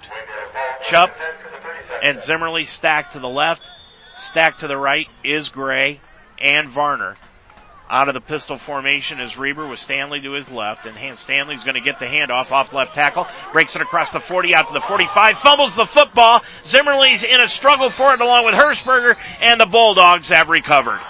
In their own territory at the 44 yard line is Ramsire. Derek Ramsire comes away with the fumble recovery for Dalton. I was going to say, Dave, that's the biggest uh, hole, the most room that Logan has had all night long, and uh, just as we do something positive, uh, something negative happens and we turn the ball over. That's been that way all season long. One positive brings about three or four negatives. So Dalton has it first and 10 from their own 44 yard line with 2.53 left to go. And again, as we said before D'Alessandro's 42 yard touchdown run, their full complement of timeouts. Hurst and Fitzwater in the backfield for Dalton. Fake handoff. D'Alessandro's going to throw it up the right side. He's got Hershberger complete at the 35, making the 25 down to the 21 yard line. You know, Dave, I know they don't throw it much, and uh, you know we were talking before the game with some of the uh, Dalton fans, and maybe questioning on whether uh, uh, their quarterback really could throw it at all. But uh, his arm looks pretty good to me. That's the second completion for him tonight. First one to Hershberger. Down to the Waynedale 21 yard line is where they will spot it. Again, D'Alessandro. Now they have got Hurst and Troyer in the T formation in the backfield. D'Alessandro under center. Handoff on the left hand side. It goes to Hurst, and Hurst takes it inside the 20, dives forward to the 17 yard line after a gain of four. He's got normal rushing stats. Four yard or four carries, 17 yards. Troyer, one carry, one yard, and a touchdown. But then you've got Fitzwater, 12 carries, 234 yards, and D'Alessandro, five carries, 59 yards. Out of the I formation now, with Hurst the I back, Troyer the up back. Handoff goes to Hurst, right up the middle, across the 20, down to the 15, near the 10 yard line. They're going to mark him just shy of the 10 yard line after an 8 yard carry. And the clock continues to run with, well, it's stopped now after the first down. Gain of eight, a minute 50. Now the clock starts. They can get a first down. Ball just outside the 10. They can actually get a first down without scoring inside the one yard line. So it's first and 10. 34 nothing. Dalton on top of it. Out of the I formation. D'Alessandro under center. Tight formation. Handoff goes right up the middle to the running back. Hurst, and Hurst is going to take it inside the five, down to the two, another eight yard carry. Now he's carrying the load for the Bulldogs. Clock running, a minute 15 left to go in this first half. Carson Ledford into the ball game now for the Bears is leaving as Matt Zimmerly as he's holding his right elbow. Coming out in an I formation are the Bulldogs with a minute to go in the half. Second and two. Handoff goes inside off right tackle to Hurst. He'll take it into the end zone for the touchdown. Hurst with his first score of the night, so the Bulldogs have spread the wealth.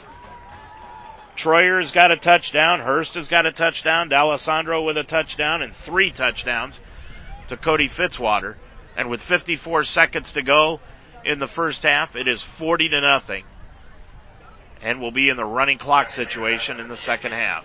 Calais will attempt the extra point with 54 ticks left to go in the half. Low snap, but Hershberger will get the hold down, and Calais drills it right through. And with 54 seconds to go in the half, it is 41 nothing. Dalton leads it on this homecoming night. And I would say that the home crowd across the way is pretty happy.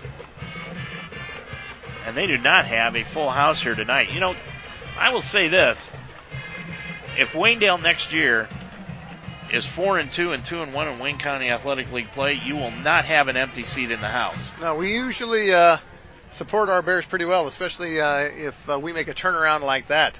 Um, Dave, I was going to say, each and every week you seem to uh, say that we're seeing one of the best teams in the Wayne County League. And uh, boy, what do you say about the rushing attack Dalton has displayed on this first half? Uh, I I still don't think you know. That's going to be a very, very good game next week between Northwestern and Norwayne. Yeah, it is. That's going to be a great game. I still think Northwestern's the best team that I've seen. Hillsdale probably number two, but this Dalton team, when you stack it up against Chippewa, boy, I, I could see how Dalton beat them last week. With it up the middle, Calais kicks it off, and it'll be taken in. It looks like Carson Ledford, the up back, grabbed it at about his 15 yard line, and he runs it out to the 30. So an 11 yard return on the play for Carson Ledford, and that's where the Bears will start it off. But the injury bug is hitting the Bears here tonight. Zimmerly is coming back into the ball game, but he's still holding his right elbow. Chupp into the ball game. Stanley stays in. Purdy still on the sideline, putting with ice on his right knee. Now the Bears have to rush a player off the side, that being Tyler Motter, who came in and was not supposed to be. Out of the pistol, handoff goes to Logan Stanley. Stutter step right into the line across the 30 out to the 32. Gain of two, 40 seconds left to go before halftime. Jody Schilling, our halftime guest, along with Brianna Potts, will come up in the second half of our halftime report here tonight. 29 seconds left to go. Second down and six yards to go for the Bears. As the clock continues to run, now Stanley moves to the left of Reber. Reber slaps his hands, handoff up the middle to Stanley, and Stanley will take it out to the 35 yard line for a gain of one. And that will about do it for the first half of play as the clock dwindles down to zeros.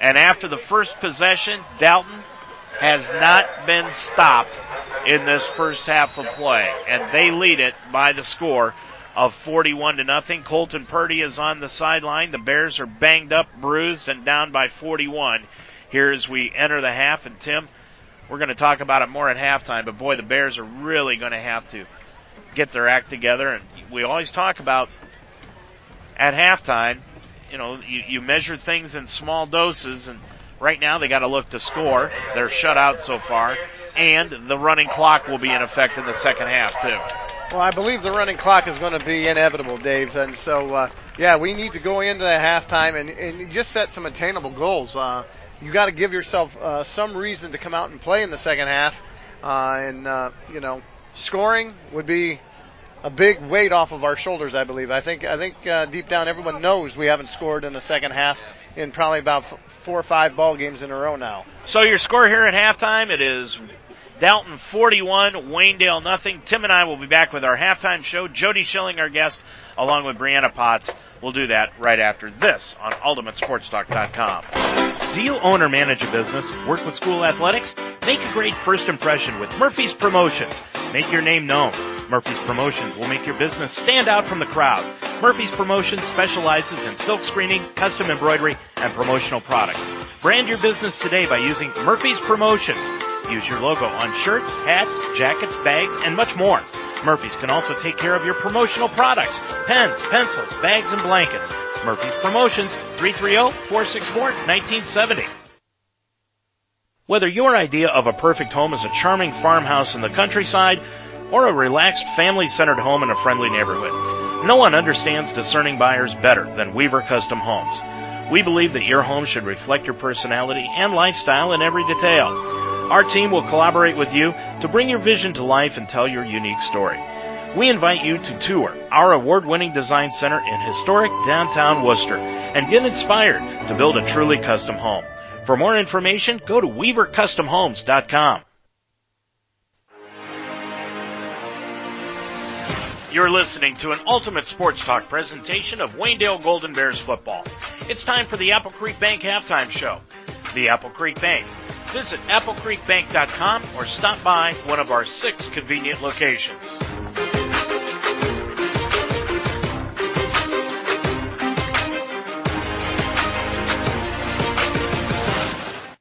Welcome back to Dalton High School. I'm Dave Mitchell along with Tim Ebert and tonight the Waynedale Golden Bears are in Dalton taking on the Bulldogs.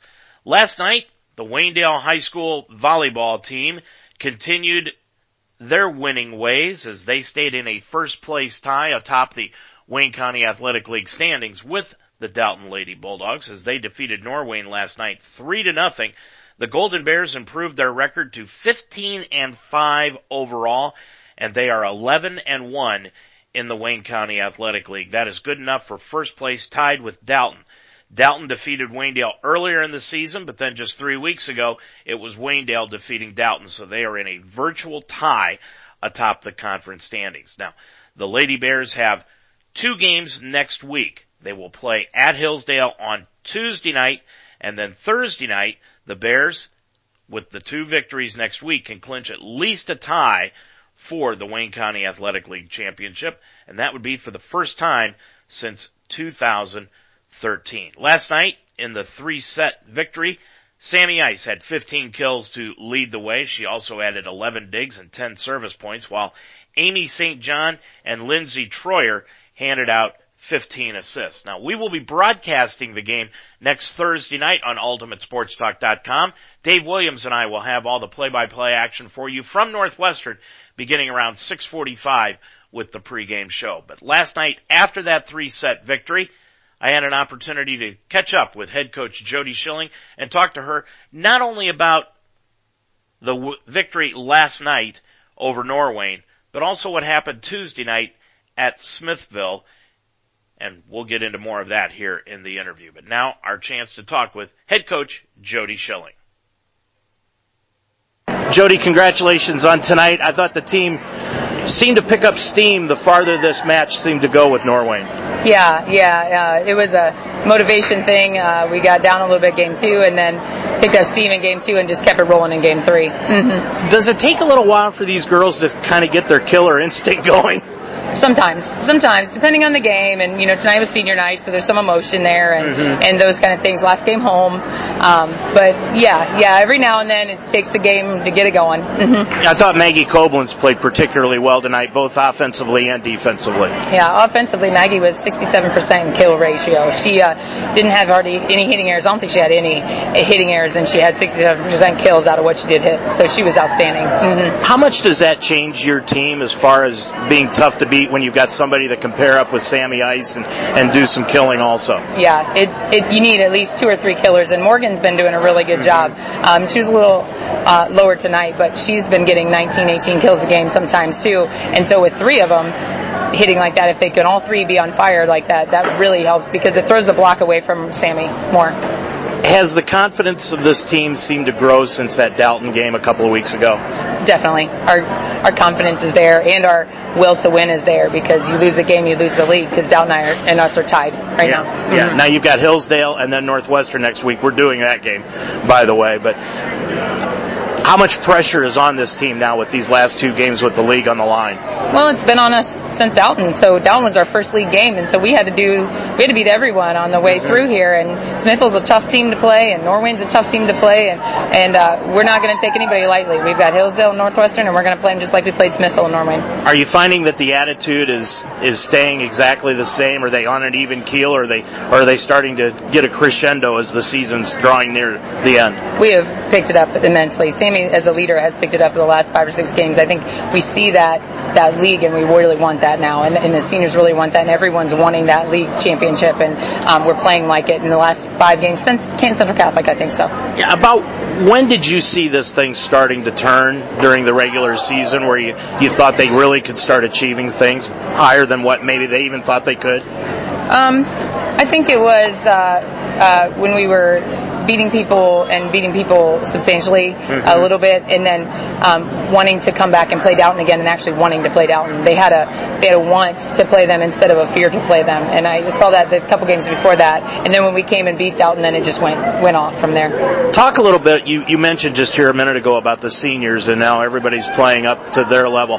What have they done as the year has gone on to really start taking a leadership role on this team? They become way more vocal. They, uh, uh, Sammy never was was a, a motivator, talker. She just played hard and always got balls and did things and got the job done. Mm-hmm. But now she's helping other people get the job done and telling other people to get the job done. And it, and it's the vocalness is just showing in the in that. And, and that's really helping out on the floor, I assume. Yeah, it's just being the leader on the floor and huddling them together when they need to huddle together and knowing when they need to huddle them together, and that's a big key. Jody, the the draw is it this weekend?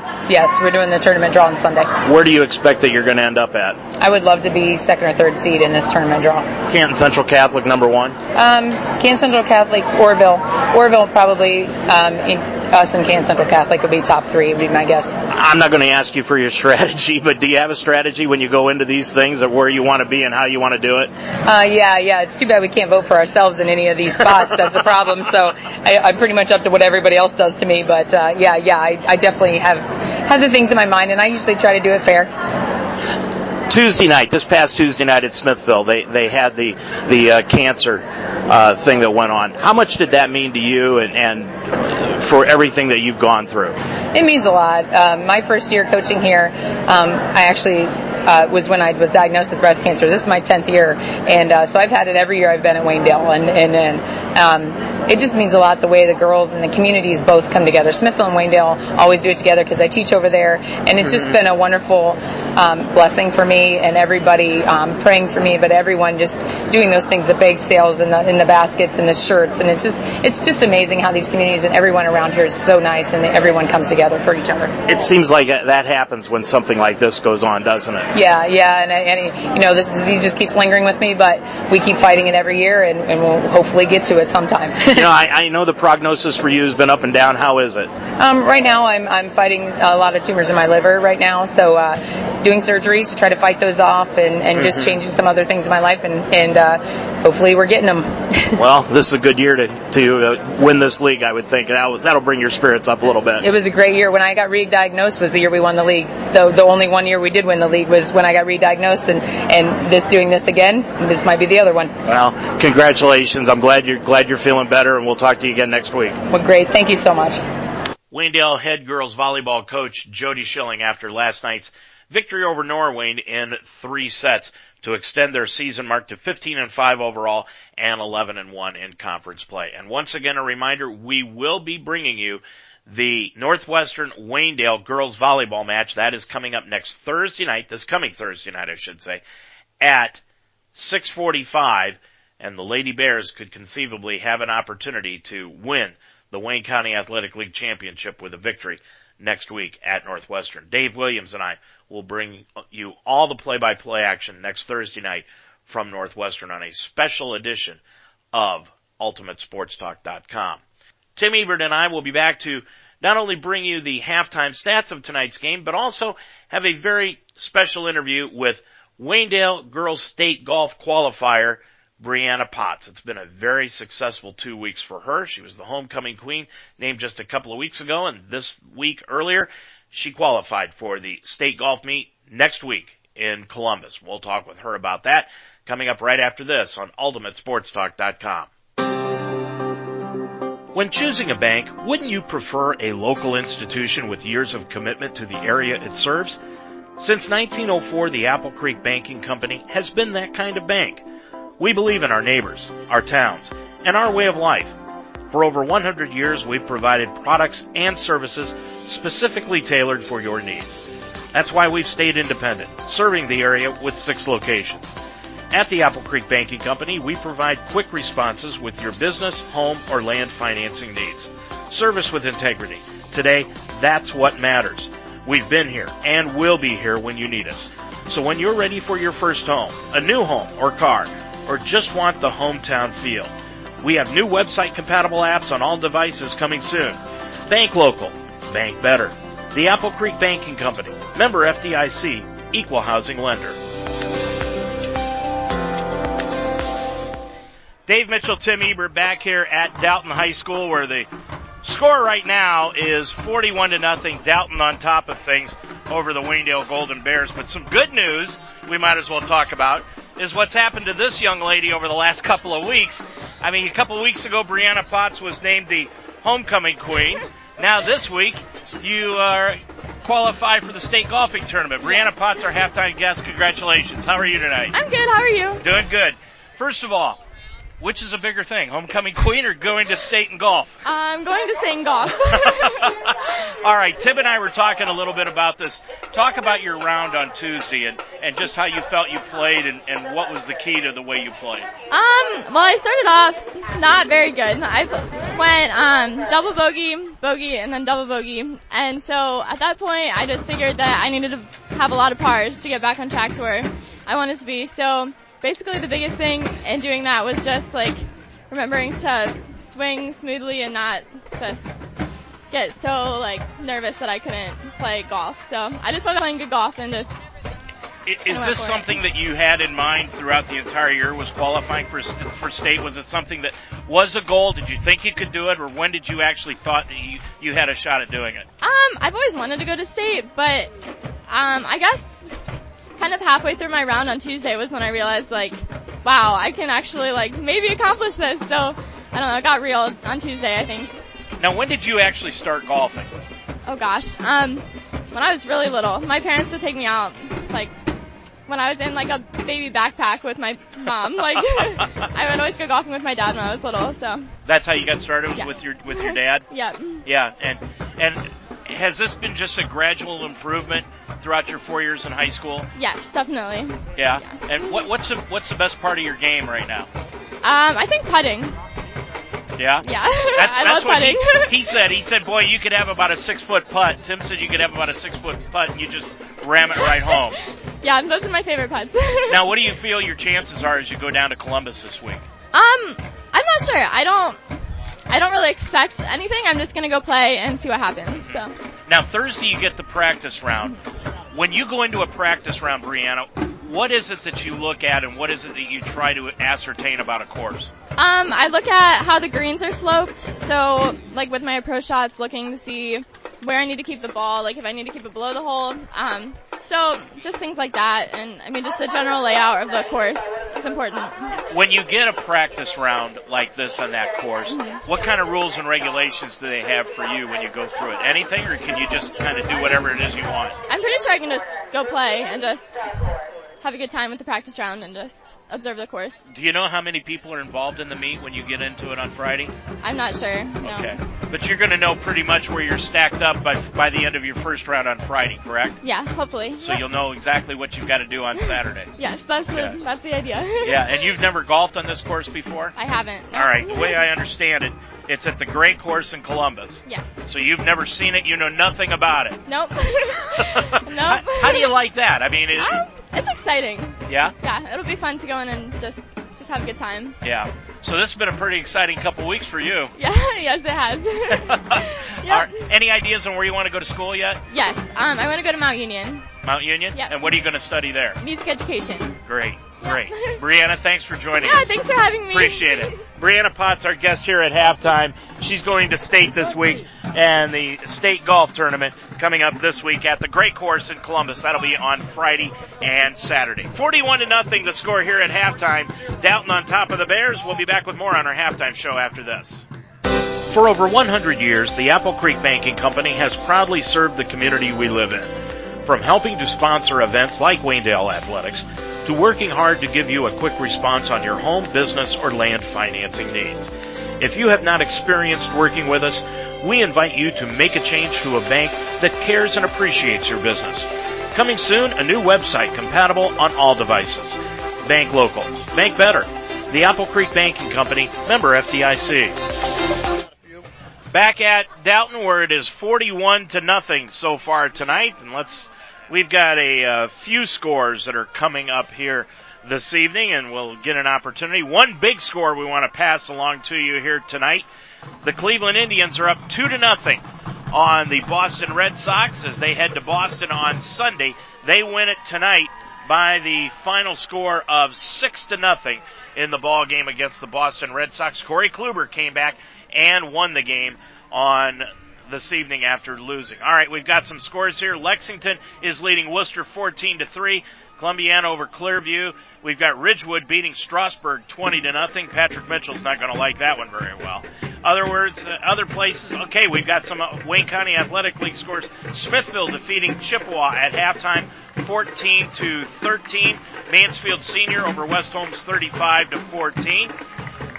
Norwayne over Hillsdale 14 to 7 in their ball game tonight. And that looks like the scores. Oh, we've got one here. Manchester over Orrville by a score of 14 to nothing.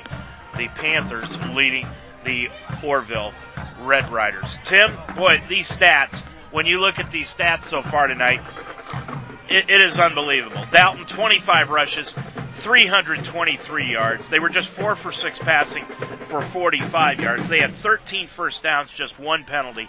Meanwhile, the Bears rushing 22 rushes for 40 yards, passing 6 for 12, 81 yards, and two interceptions. Colton Purdy is probably out, and it looks like Matt Weaver is warming up on the sideline. Looks like we may see him a quarterback a little bit here tonight.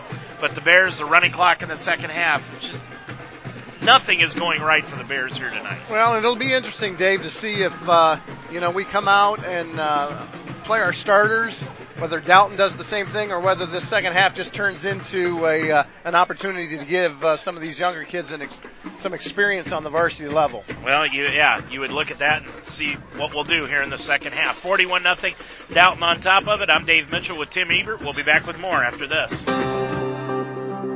When choosing a bank, wouldn't you prefer a local institution with years of commitment to the area it serves? Since 1904, the Apple Creek Banking Company has been that kind of bank. We believe in our neighbors, our towns, and our way of life. For over 100 years, we've provided products and services specifically tailored for your needs. That's why we've stayed independent, serving the area with six locations. At the Apple Creek Banking Company, we provide quick responses with your business, home, or land financing needs. Service with integrity. Today, that's what matters. We've been here and will be here when you need us. So when you're ready for your first home, a new home or car, or just want the hometown feel, we have new website compatible apps on all devices coming soon. Bank local. Bank better. The Apple Creek Banking Company. Member FDIC. Equal housing lender. Add in another score. Northwestern is beating Rittman 42 to 6 and the Bears will be home for Rittman next Friday night. You won't be. You get to go down and watch Brianna golf next Friday. Yeah, that that'll be pretty exciting. You know, uh, it's always uh, just kind of special to be able to go do something that has never been done before, and uh, I find it uh, be a privilege to go down there and accompany her down there. Doesn't happen an awful lot, but here in the last six months, Waynedale has sent two entities down to state, the baseball team and now Brianna Potts in golf. 41 nothing, Waynedale down to the Dalton Bulldogs. We'll be back with second half action right after this on UltimateSportsTalk.com. You've been listening to the Apple Creek Bank Halftime Show, brought to you by the Apple Creek Bank. Visit applecreekbank.com or stop by one of our six convenient locations. We'll go back to the field for the second half of this Waynedale Golden Bears football game after this on UltimateSportsTalk.com.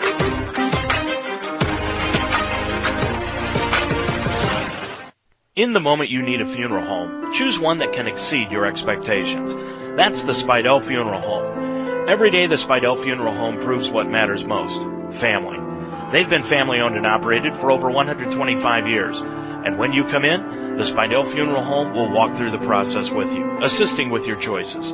Entrust your family with their care. The Spidell Funeral Home. In two locations, on Main Street in Mount Eaton and on Chestnut Street in Brewster. The Spidell Funeral Home. Just like family, there when you need them. Thursday night, the Waynedale Golden Bears volleyball team goes for the Wayne County Athletic League Championship at Northwestern. And you can hear all the action with a special broadcast on UltimateSportsTalk.com. Join Dave Williams and I for the game between the Huskies and the Bears as Waynedale goes for their first conference championship since 2013. The Lady Bears have lost once in conference play and look to enter tournament play in two weeks on a high note. We begin our broadcast with the pregame show at 6:45 and the game starts at 7. Waynedale travels to Northwestern this Thursday night at 6:45 in volleyball action for a chance at the conference title on ultimatesportstalk.com. Since 1990, the Apple Creek drive-thru has been a part of the community, supporting the area, town, and the Waynedale Golden Bears. Just like the Bears, the Apple Creek drive-thru brings a history of success, performance, tradition, and hard work. No need to get out of your car, just cruise in. At the Apple Creek drive-thru, you can get cold beverages, snacks, pizza, everything you need. Located at 23 Main Street in downtown Apple Creek, Art Weaver at the Apple Creek drive-thru wishes the Waynedale Golden Bears the best of luck. Stop by after the game. Dave Mitchell, Tim Ebert back at Dalton High School where this one has really turned into a runaway here tonight, Tim. And I think, you know, you were kind of kidding around here just a little bit ago that the JV game for tomorrow morning is going to break out tonight here in the second half. But you're absolutely right.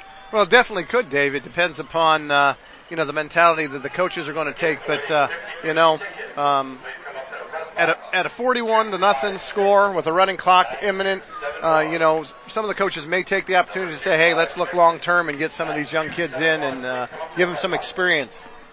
You know, I want to thank all of our sponsors for helping us out this season during the football season, but with a running clock, it becomes a, a real dilemma as to how to get in some of these commercials. So if I become extremely creative in the second half on getting spots in, I hope you'll forgive me. Well, you know, Dave, you've shown your talents already tonight in the creativity department.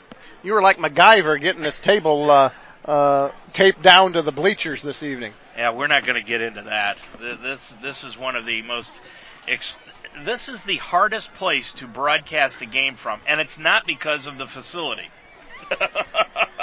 well, my eyes are, are, are, having a little trouble seeing, so uh, the lighting could be a little bit better, at least up in the stands. Yeah, I mean, but I'll tell you one thing about Dalton.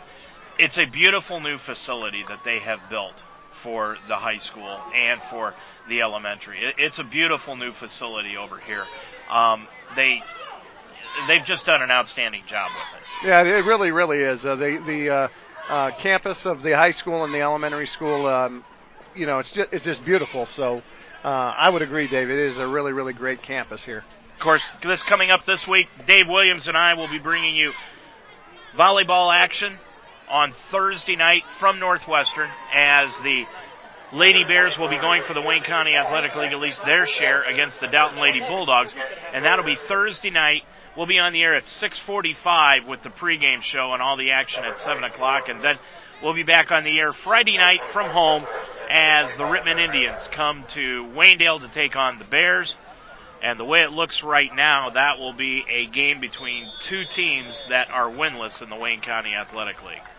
Teeing it up is Andy Ford for the Bears. They'll be going from right to left across your computer screen. He gets a low line drive kick that's going to hit about the 20 and stay in bounds at the 10. It'll be picked up by Hurst. He returns it to the 15, to the 20, to the 25, 30, cuts to the right and is brought down finally just shy of the 40 yard line at about the 39. Boy, a nice job by Hurst to return that kickoff. That thing just hung right on the sideline and stayed in bounds. That's the first kickoff return tonight by Dalton here in the second half.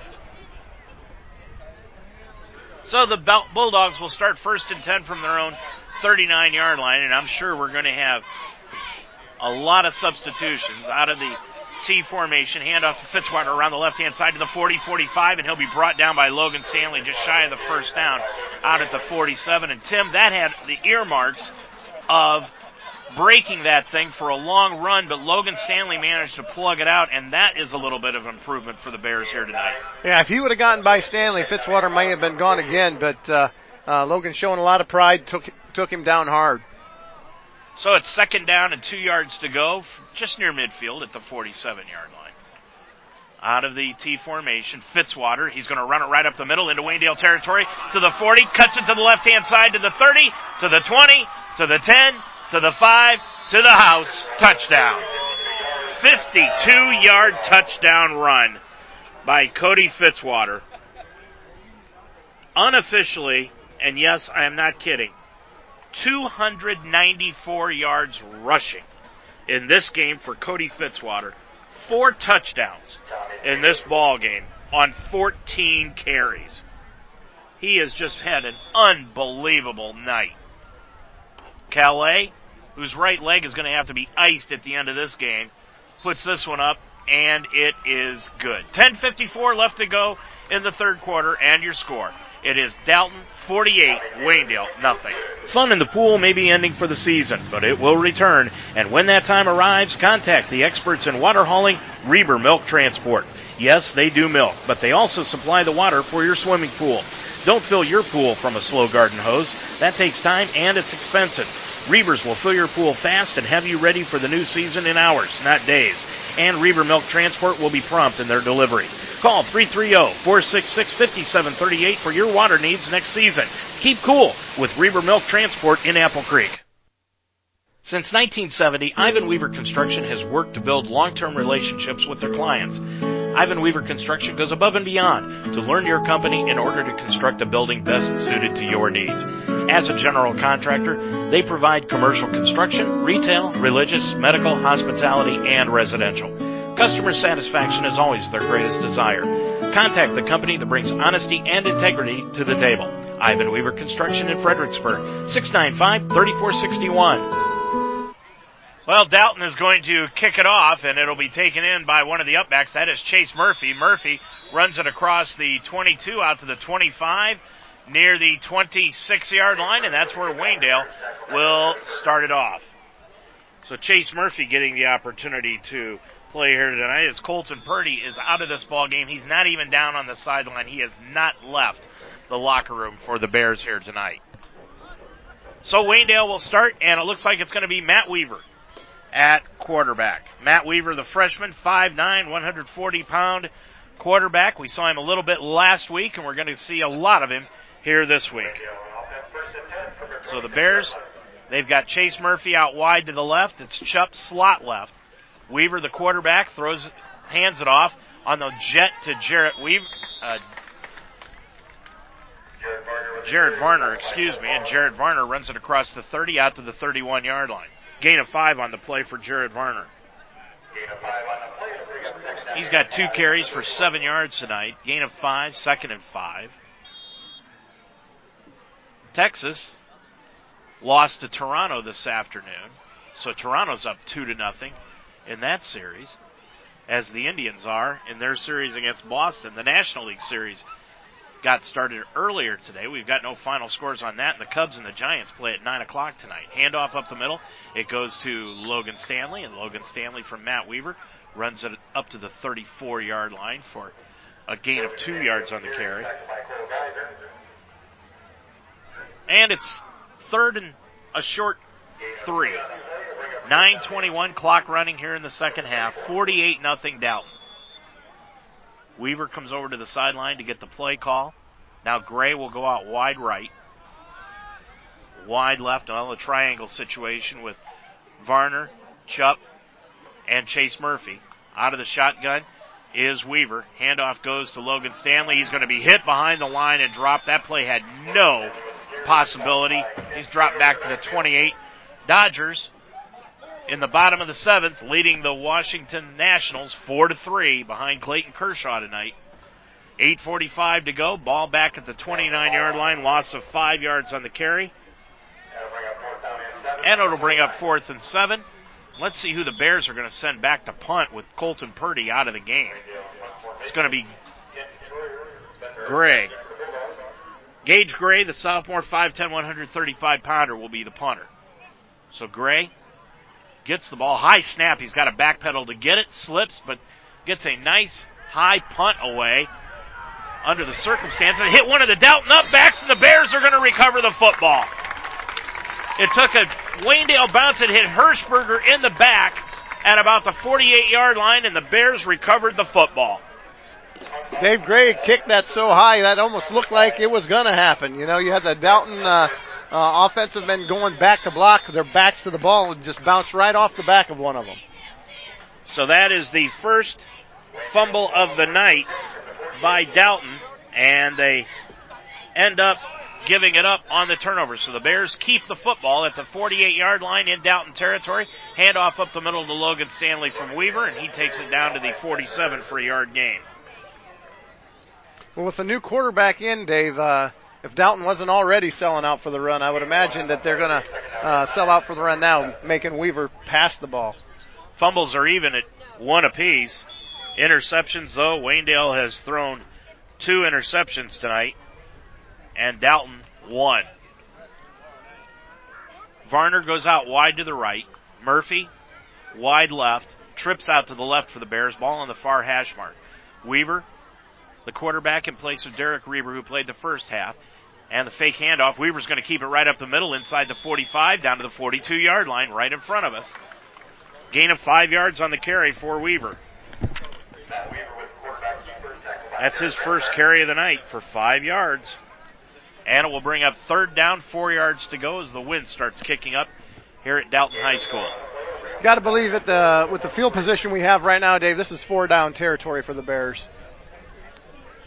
Ball at the 43 yard line is where they've got it marked. 6.25 left to go in this third quarter play, and the clock continues to run.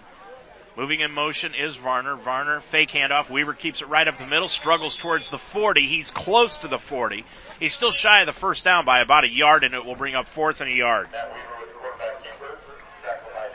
That's two carries tonight for Matt Weaver for seven yards. And it's going to be fourth and a yard to go for the Bears from the Dalton 40 yard line. And the Bears signaling in the play from the sidelines. Chupp goes out wide to the right along with Varner. Coming out wide to the left is Chase Murphy. Out of the pistol formation is Weaver with Stanley right behind him, moves to the right hand side. Handoff goes to Stanley right up the middle, struggles forward. It depends on where they give him his forward progress and from where the officials are lining up. They're going to say he is right at the 40 yard line, and that will not be enough for the first down. The Bears turn it over on downs. Five and a half minutes left to go in this third quarter play. Your score. Dalton 48, Waynedale nothing. Harvest Market is a full service grocery store in the corner of Apple Creek with the finest fresh local meats, ground beef and sausage prepared on site, and steaks cut to order in the old fashioned butcher shop. Stop in and pick up hot meals ready to go. Harvest Market is known for their barbecue chicken and smoked ribs. There's a full service deli, locally made baked goods, fresh produce, hand dipped ice cream, and a huge selection of chips, snacks, and beverages. Let Harvest Market prepare your meal or party trays for you. Open Monday through Saturday, 8 a.m. to 7, and Sundays 10 to 6. Come taste the difference. Well, while you're away, Spencer Hurst runs it right into the heart of the line for a yard gain. Out to the 41 yard line as Dalton takes it over on downs. It'll be second down, nine yards to go for the Bulldogs. They've got receivers out wide on both sides. Now they're back to the I formation. D'Alessandro pitches it out around the left hand side to Hurst. Hurst across the 40 out to the 45, dives forward to the 49 yard line. Tackle made by Ty Straits out there and Logan Stanley along with Max Lemon. So a gain of eight yards on the carry by Hurst. I'll tell you right now, our mission before the end of this night, Tim, is to find out who number 28 is. They've got a guy on there out on the field who is number 28, and they do not have a 28 on their roster. It goes from 27 to 32. Handoff up the middle. That goes to Hurst. And Hurst, or check that, that is, excuse me, Troyer. And Troyer takes it across midfield and down to the Waynedale 45 yard line for a gain of six. You know, I wish you would have told me that goal earlier, Dave. We had some Dalton people up here that uh, we're familiar with. We could ask them who number 28 is. That's true. So it's first and 10 for the Bulldogs at the Waynedale 45 yard line. Out of the I formation. Troyer the up back, Hurst the I back, and Troyer gets it right up the middle, first back through. He'll take it down to the 40 yard line near the 39 for a gain of six. Troyer hasn't carried the ball much, but he's been successful. He's got three carries, 13 yards, a touchdown. He's also caught a pass for six yards tonight. 303 remaining in this third quarter. Clock continuing to run. It's 48 nothing Dalton. Receivers out wide to the left out of the I formation. D'Alessandro under center. Handoff up the middle. It goes to Hurst. Hurst inside the 25 or the 35 down to the 30 to the 25 to the 20 and inside the 20 and down to the 15 yard line after a 25 yard run. Man, the last 10 of that, Davey was dragging a bear defender right with him, right on his shirt tail. And that's the way it's been most of the season. Now Logan Stanley is going to come out of the ball game. We may have seen the end of him for tonight. 2.15 and running left to go in this third quarter. 48 nothing Dalton. We'll give away our Lem's Pizza star of the game after this one. We all know who it's going to go to. Handoff right up the middle to Troyer. Troyer cuts it to the 10, to the 5, still struggling, dives into the end zone for the score as he carried Jarrett Varner about the last five yards of that run. 15 yard run by Troyer. And his second touchdown of the night. And it is now 54 to nothing. And this has just been total domination. Calais comes in to attempt the extra point, puts it up and through. A minute 59 to go in the third quarter of play from Dalton. Your score. It's the Bulldogs 55, Waynedale nothing. Casa de Sassi is a family owned business built on timeless principles of honesty, integrity, and quality. Like timeless values, their products are manufactured to resemble the classic old world Italian style. Providing a quality product that meets your needs is just the beginning of the care you get from Casa de Sassi. Earning your trust is vitally important, which is why they always operate in an ethical manner with the highest value for integrity. Call Casa de Sassi today, 330-830-9760. Troyer Roofing is your fully certified, factory trained residential and commercial roofing expert. But they offer more than just roofing. Troyer's now features the roll-on rock system. This puts a finish on your concrete floor with an incredible gloss that has multicolored flakes and is hot tire resistant. It won't stain, darken, or peel. It's the best looking clear top coat available and is three times stronger than ordinary epoxy. For a free quote on your floor, roof, or anything in between, call Troyer Roofing and Construction, 330-857-7865 or see their website, troyerroof.com. Well, we could say this, Kevin Stacy up in the booth has got to be pulling his hair out for basketball because Derek Reber is out. He's got a shoulder injury and it's all hitched up with cellophane tape off to the sideline. Colton Purdy is out with a knee injury. And now you've got Matt Zimmerly, who's not on the basketball team, but he's out with an injury. He's got his shoulder and elbow in a slant, uh, a, a slant. So, uh, this has just been an ugly, ugly night for the Bears, both on the field and in the injury department. And now you've got Logan Stanley who's off to the side, and it looks like they're going to tape up his ankle. But after that kickoff, the Bears are going to take it over first and 10 at their own 24 yard line after Jared Varner returns it for a five yard return. So it's first and 10 Waynedale and the injuries continue to pile up. But I'll tell you one thing, if the Bears basketball team has to go into the season without Colton Purdy and Derek Reber, it is going to be a tough sledding. Matt Weaver, the quarterback. Moves Jared Varner off to the right. Varner gets the handoff right up the middle, and he struggles forward for three. And he's brought down on the play by Adrian Dixon. So a three yard gain for Jared Varner. He's got three carries tonight, 10 yards. We've got under a minute to go in this third quarter. Moving to the left is Varner again.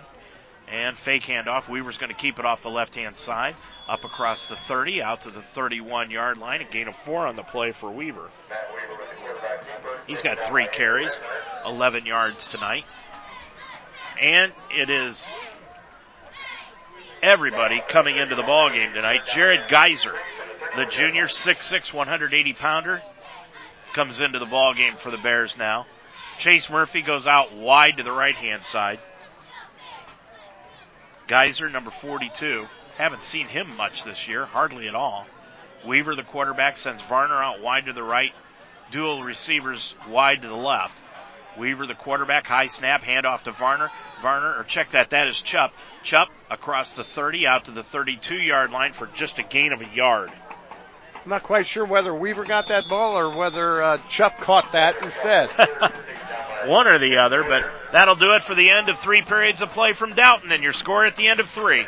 It is the Bulldogs 55, the Waynedale Golden Bears nothing. Deb's Den is your spot for fresh homemade food daily. Experience custom handcrafted sandwiches to your satisfaction. Stop in for breakfast, lunch, or dinner. It's hometown dining at its best. Deb's Den offers quick, easy service from the relaxing, comfortable atmosphere to their carryout service. They work hard to make your meals as delicious as possible. Breakfast hours are Saturday from 8 to 11 a.m. and Sundays 9 to noon. Lunch and dinner hours are Tuesday through Thursday 11 to 8, Friday and Saturday 11 to 9, and Sunday 12 to 3. Closed on Monday. Deb's Den, next to the Bear on Main Street in Apple Creek. Yoder Builders in Orrville, your one-stop shop for full-service construction services. Residential or remodeling construction, masonry work, finished basements, and decks. Anything you need to improve your way of life. Yoder Builders in Orrville offers uncompromising customer satisfaction on every job. From the ground up to a new house and everything else. Call Yoder Builders in Orrville, 330-684-1050, a member of the HBA and proud supporter of Waynedale Athletics. And back here at Dalton where it is 55 to nothing and taking it down to the far end of the field, Dalton with it first and 10 from the 32 and the punt away and it will the punt return will be taken back and Dalton will take it over at the 42 yard line. So Dalton will have the football first and 10 at their own 42 yard line. As we enter the fourth quarter of play here from Dalton High School, it is 55 to nothing. And D'Alessandro, check that, that is not D'Alessandro. That's a new quarterback in now for the Bulldogs. That's Adam Bidlack. Bidlack, a freshman quarterback into the ball game, and he hands it off up the middle for a three-yard gain on the play. Tackle made by Cole Geyser. Wholesale substitutions for both teams right now, Dave. Good luck with the rosters. Yeah, really. This is this is going to be this is a play-by-play man's nightmare. We'll give away our Lem's Pizza star of the game after this ball game, and I don't think there's any secret as to who we'll be giving it to. Out of the I formation, handoff goes to the second back through, and that is Tyler Bear. Bear, another freshman, and he takes it across midfield into Waynedale territory at the 48 yard line. So a gain of nine yards on the carry for Bear. I think this is bad. Wait till you have to figure up the stats at the end of the game. I thought you were going to do that this evening. Not me. This is your goodbye present for next week. Out of the shotgun is Bidlack. Bidlack hands it off to Bear. Bear takes it down to the 45 yard line for a gain of four yards on the carry. So Bear, a couple of carries right off the bat, tackled by Satterfield, and the ball resting at the Waynedale 45 yard line. Most points the Bears have given up this year is 56. That's twice to Hillsdale and Northwestern. Right now, they've given up 55. That is not a distinction that I think the Bears would like to overcome here tonight. Dual receivers out wide to the right. Now Bear comes out wide to the left. Lots of movement on the line, and they'll get Dalton for illegal procedure. That is just the Bulldogs' second penalty of the night. The first one was kicking the ball out of bounds, so that was a 35 yarder. But then that's their second penalty. So they've got two penalties tonight for 40 yards. But boy, they've played a, a nearly flawless game. You know, and Dave, last week in their win against Chippewa, they didn't commit any penalties. They are well coached. Brock Dial has come in here and really changed not only the culture over the last couple of years, but the discipline of this team. So it's second down, 11 yards to go now for the Bulldogs back to midfield. Quarterback, Bidlack, he's going to run it right up the middle. He hit right at the line of scrimmage, but struggles forward, hit by Satterfield and dropped by him at the 48 yard line, so a gain of three on the play. Well, they certainly do have a look of a team that much different from the two and nine team they were last year. Absolutely. I mean, they've got a different quarterback. Mitchell Clark was the, the quarterback last year. He decided not to play this year. Bidlack, the quarterback, out of the I formation. They've got Bear as the I back. Snap taken, pitch out to Bear around the right hand side over on the Dalton side. And that takes it across the 50 down to the 45 yard line. So a gain of four on the play for Bear. 7.29 to go. And it will be fourth down and call it five yards to go. 55 nothing.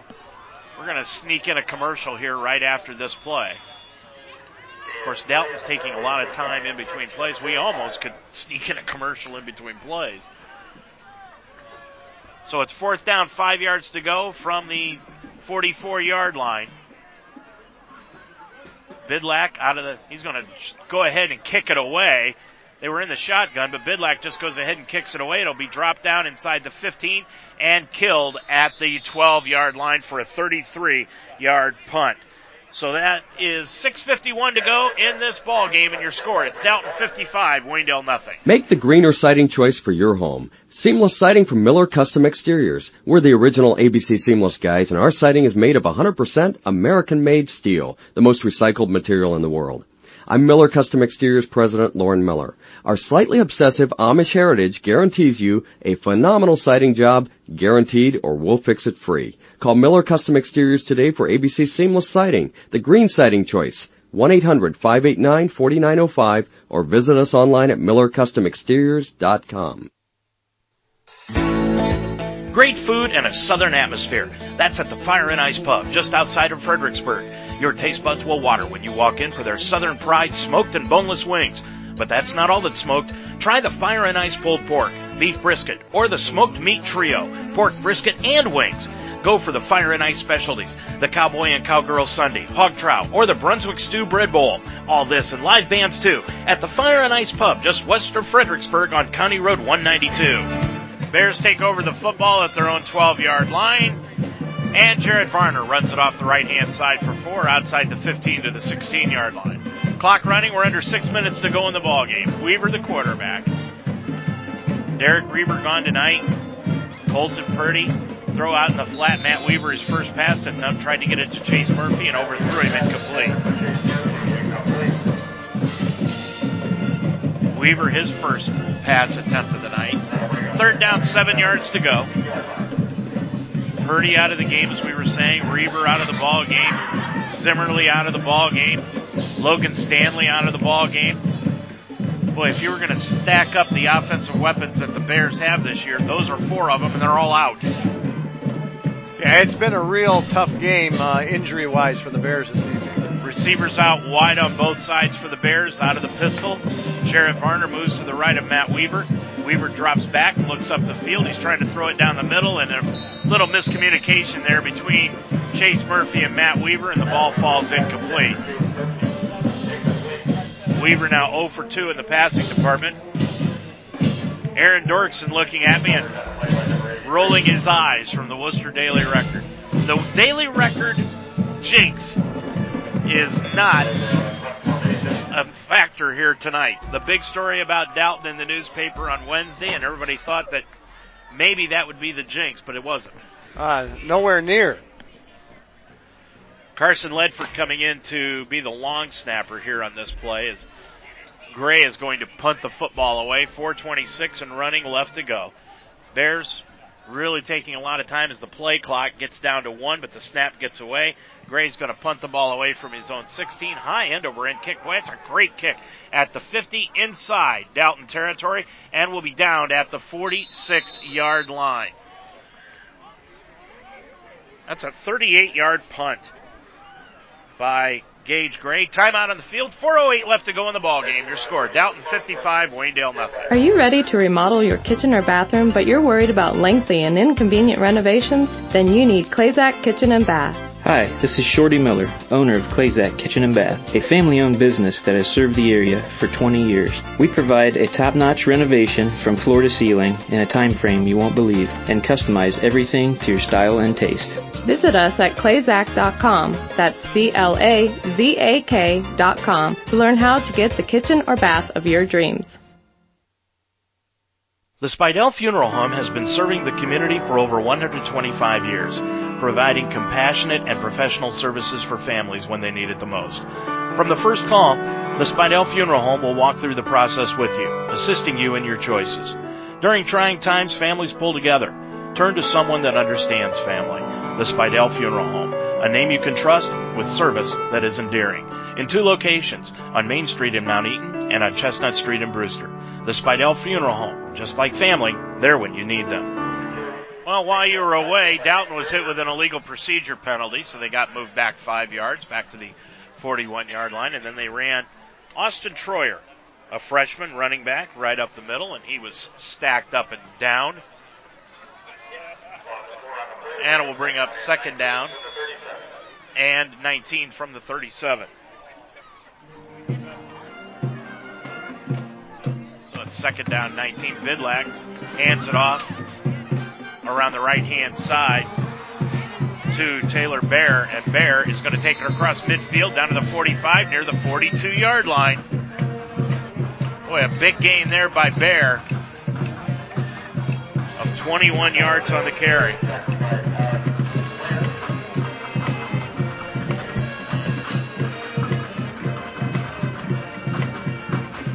Twenty-two yards, excuse me, on the carry. So it's first and 10 for the Bulldogs with 2.21 left to go. They move Bear in motion. Bidlack fake handoff, runs it right up the middle across the 40 down to the 39, 38 yard line. Gain of three yards on the carry for the new quarterback. You know, Dave, this is going to be a short night for a lot of these young men out there as they got to turn around and play a JV game tomorrow morning. So it'll be second down and four yards to go. Ball just shy of the 36 yard line. A minute 55 re- remaining, and we'll take a timeout here. 55 nothing Dalton. Whether your idea of a perfect home is a charming farmhouse in the countryside or a relaxed family centered home in a friendly neighborhood, no one understands discerning buyers better than Weaver Custom Homes. We believe that your home should reflect your personality and lifestyle in every detail. Our team will collaborate with you and bring your vision to life to tell your unique story. We invite you to tour our award-winning design center in historic downtown Wooster and get inspired to build a truly custom home. For more information, go to weavercustomhomes.com.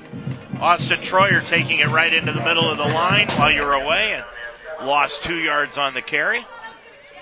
And it takes it back to the 37 yard line, so it'll be third down. Make it the 38 yard line. It'll be third down, eight yards to go.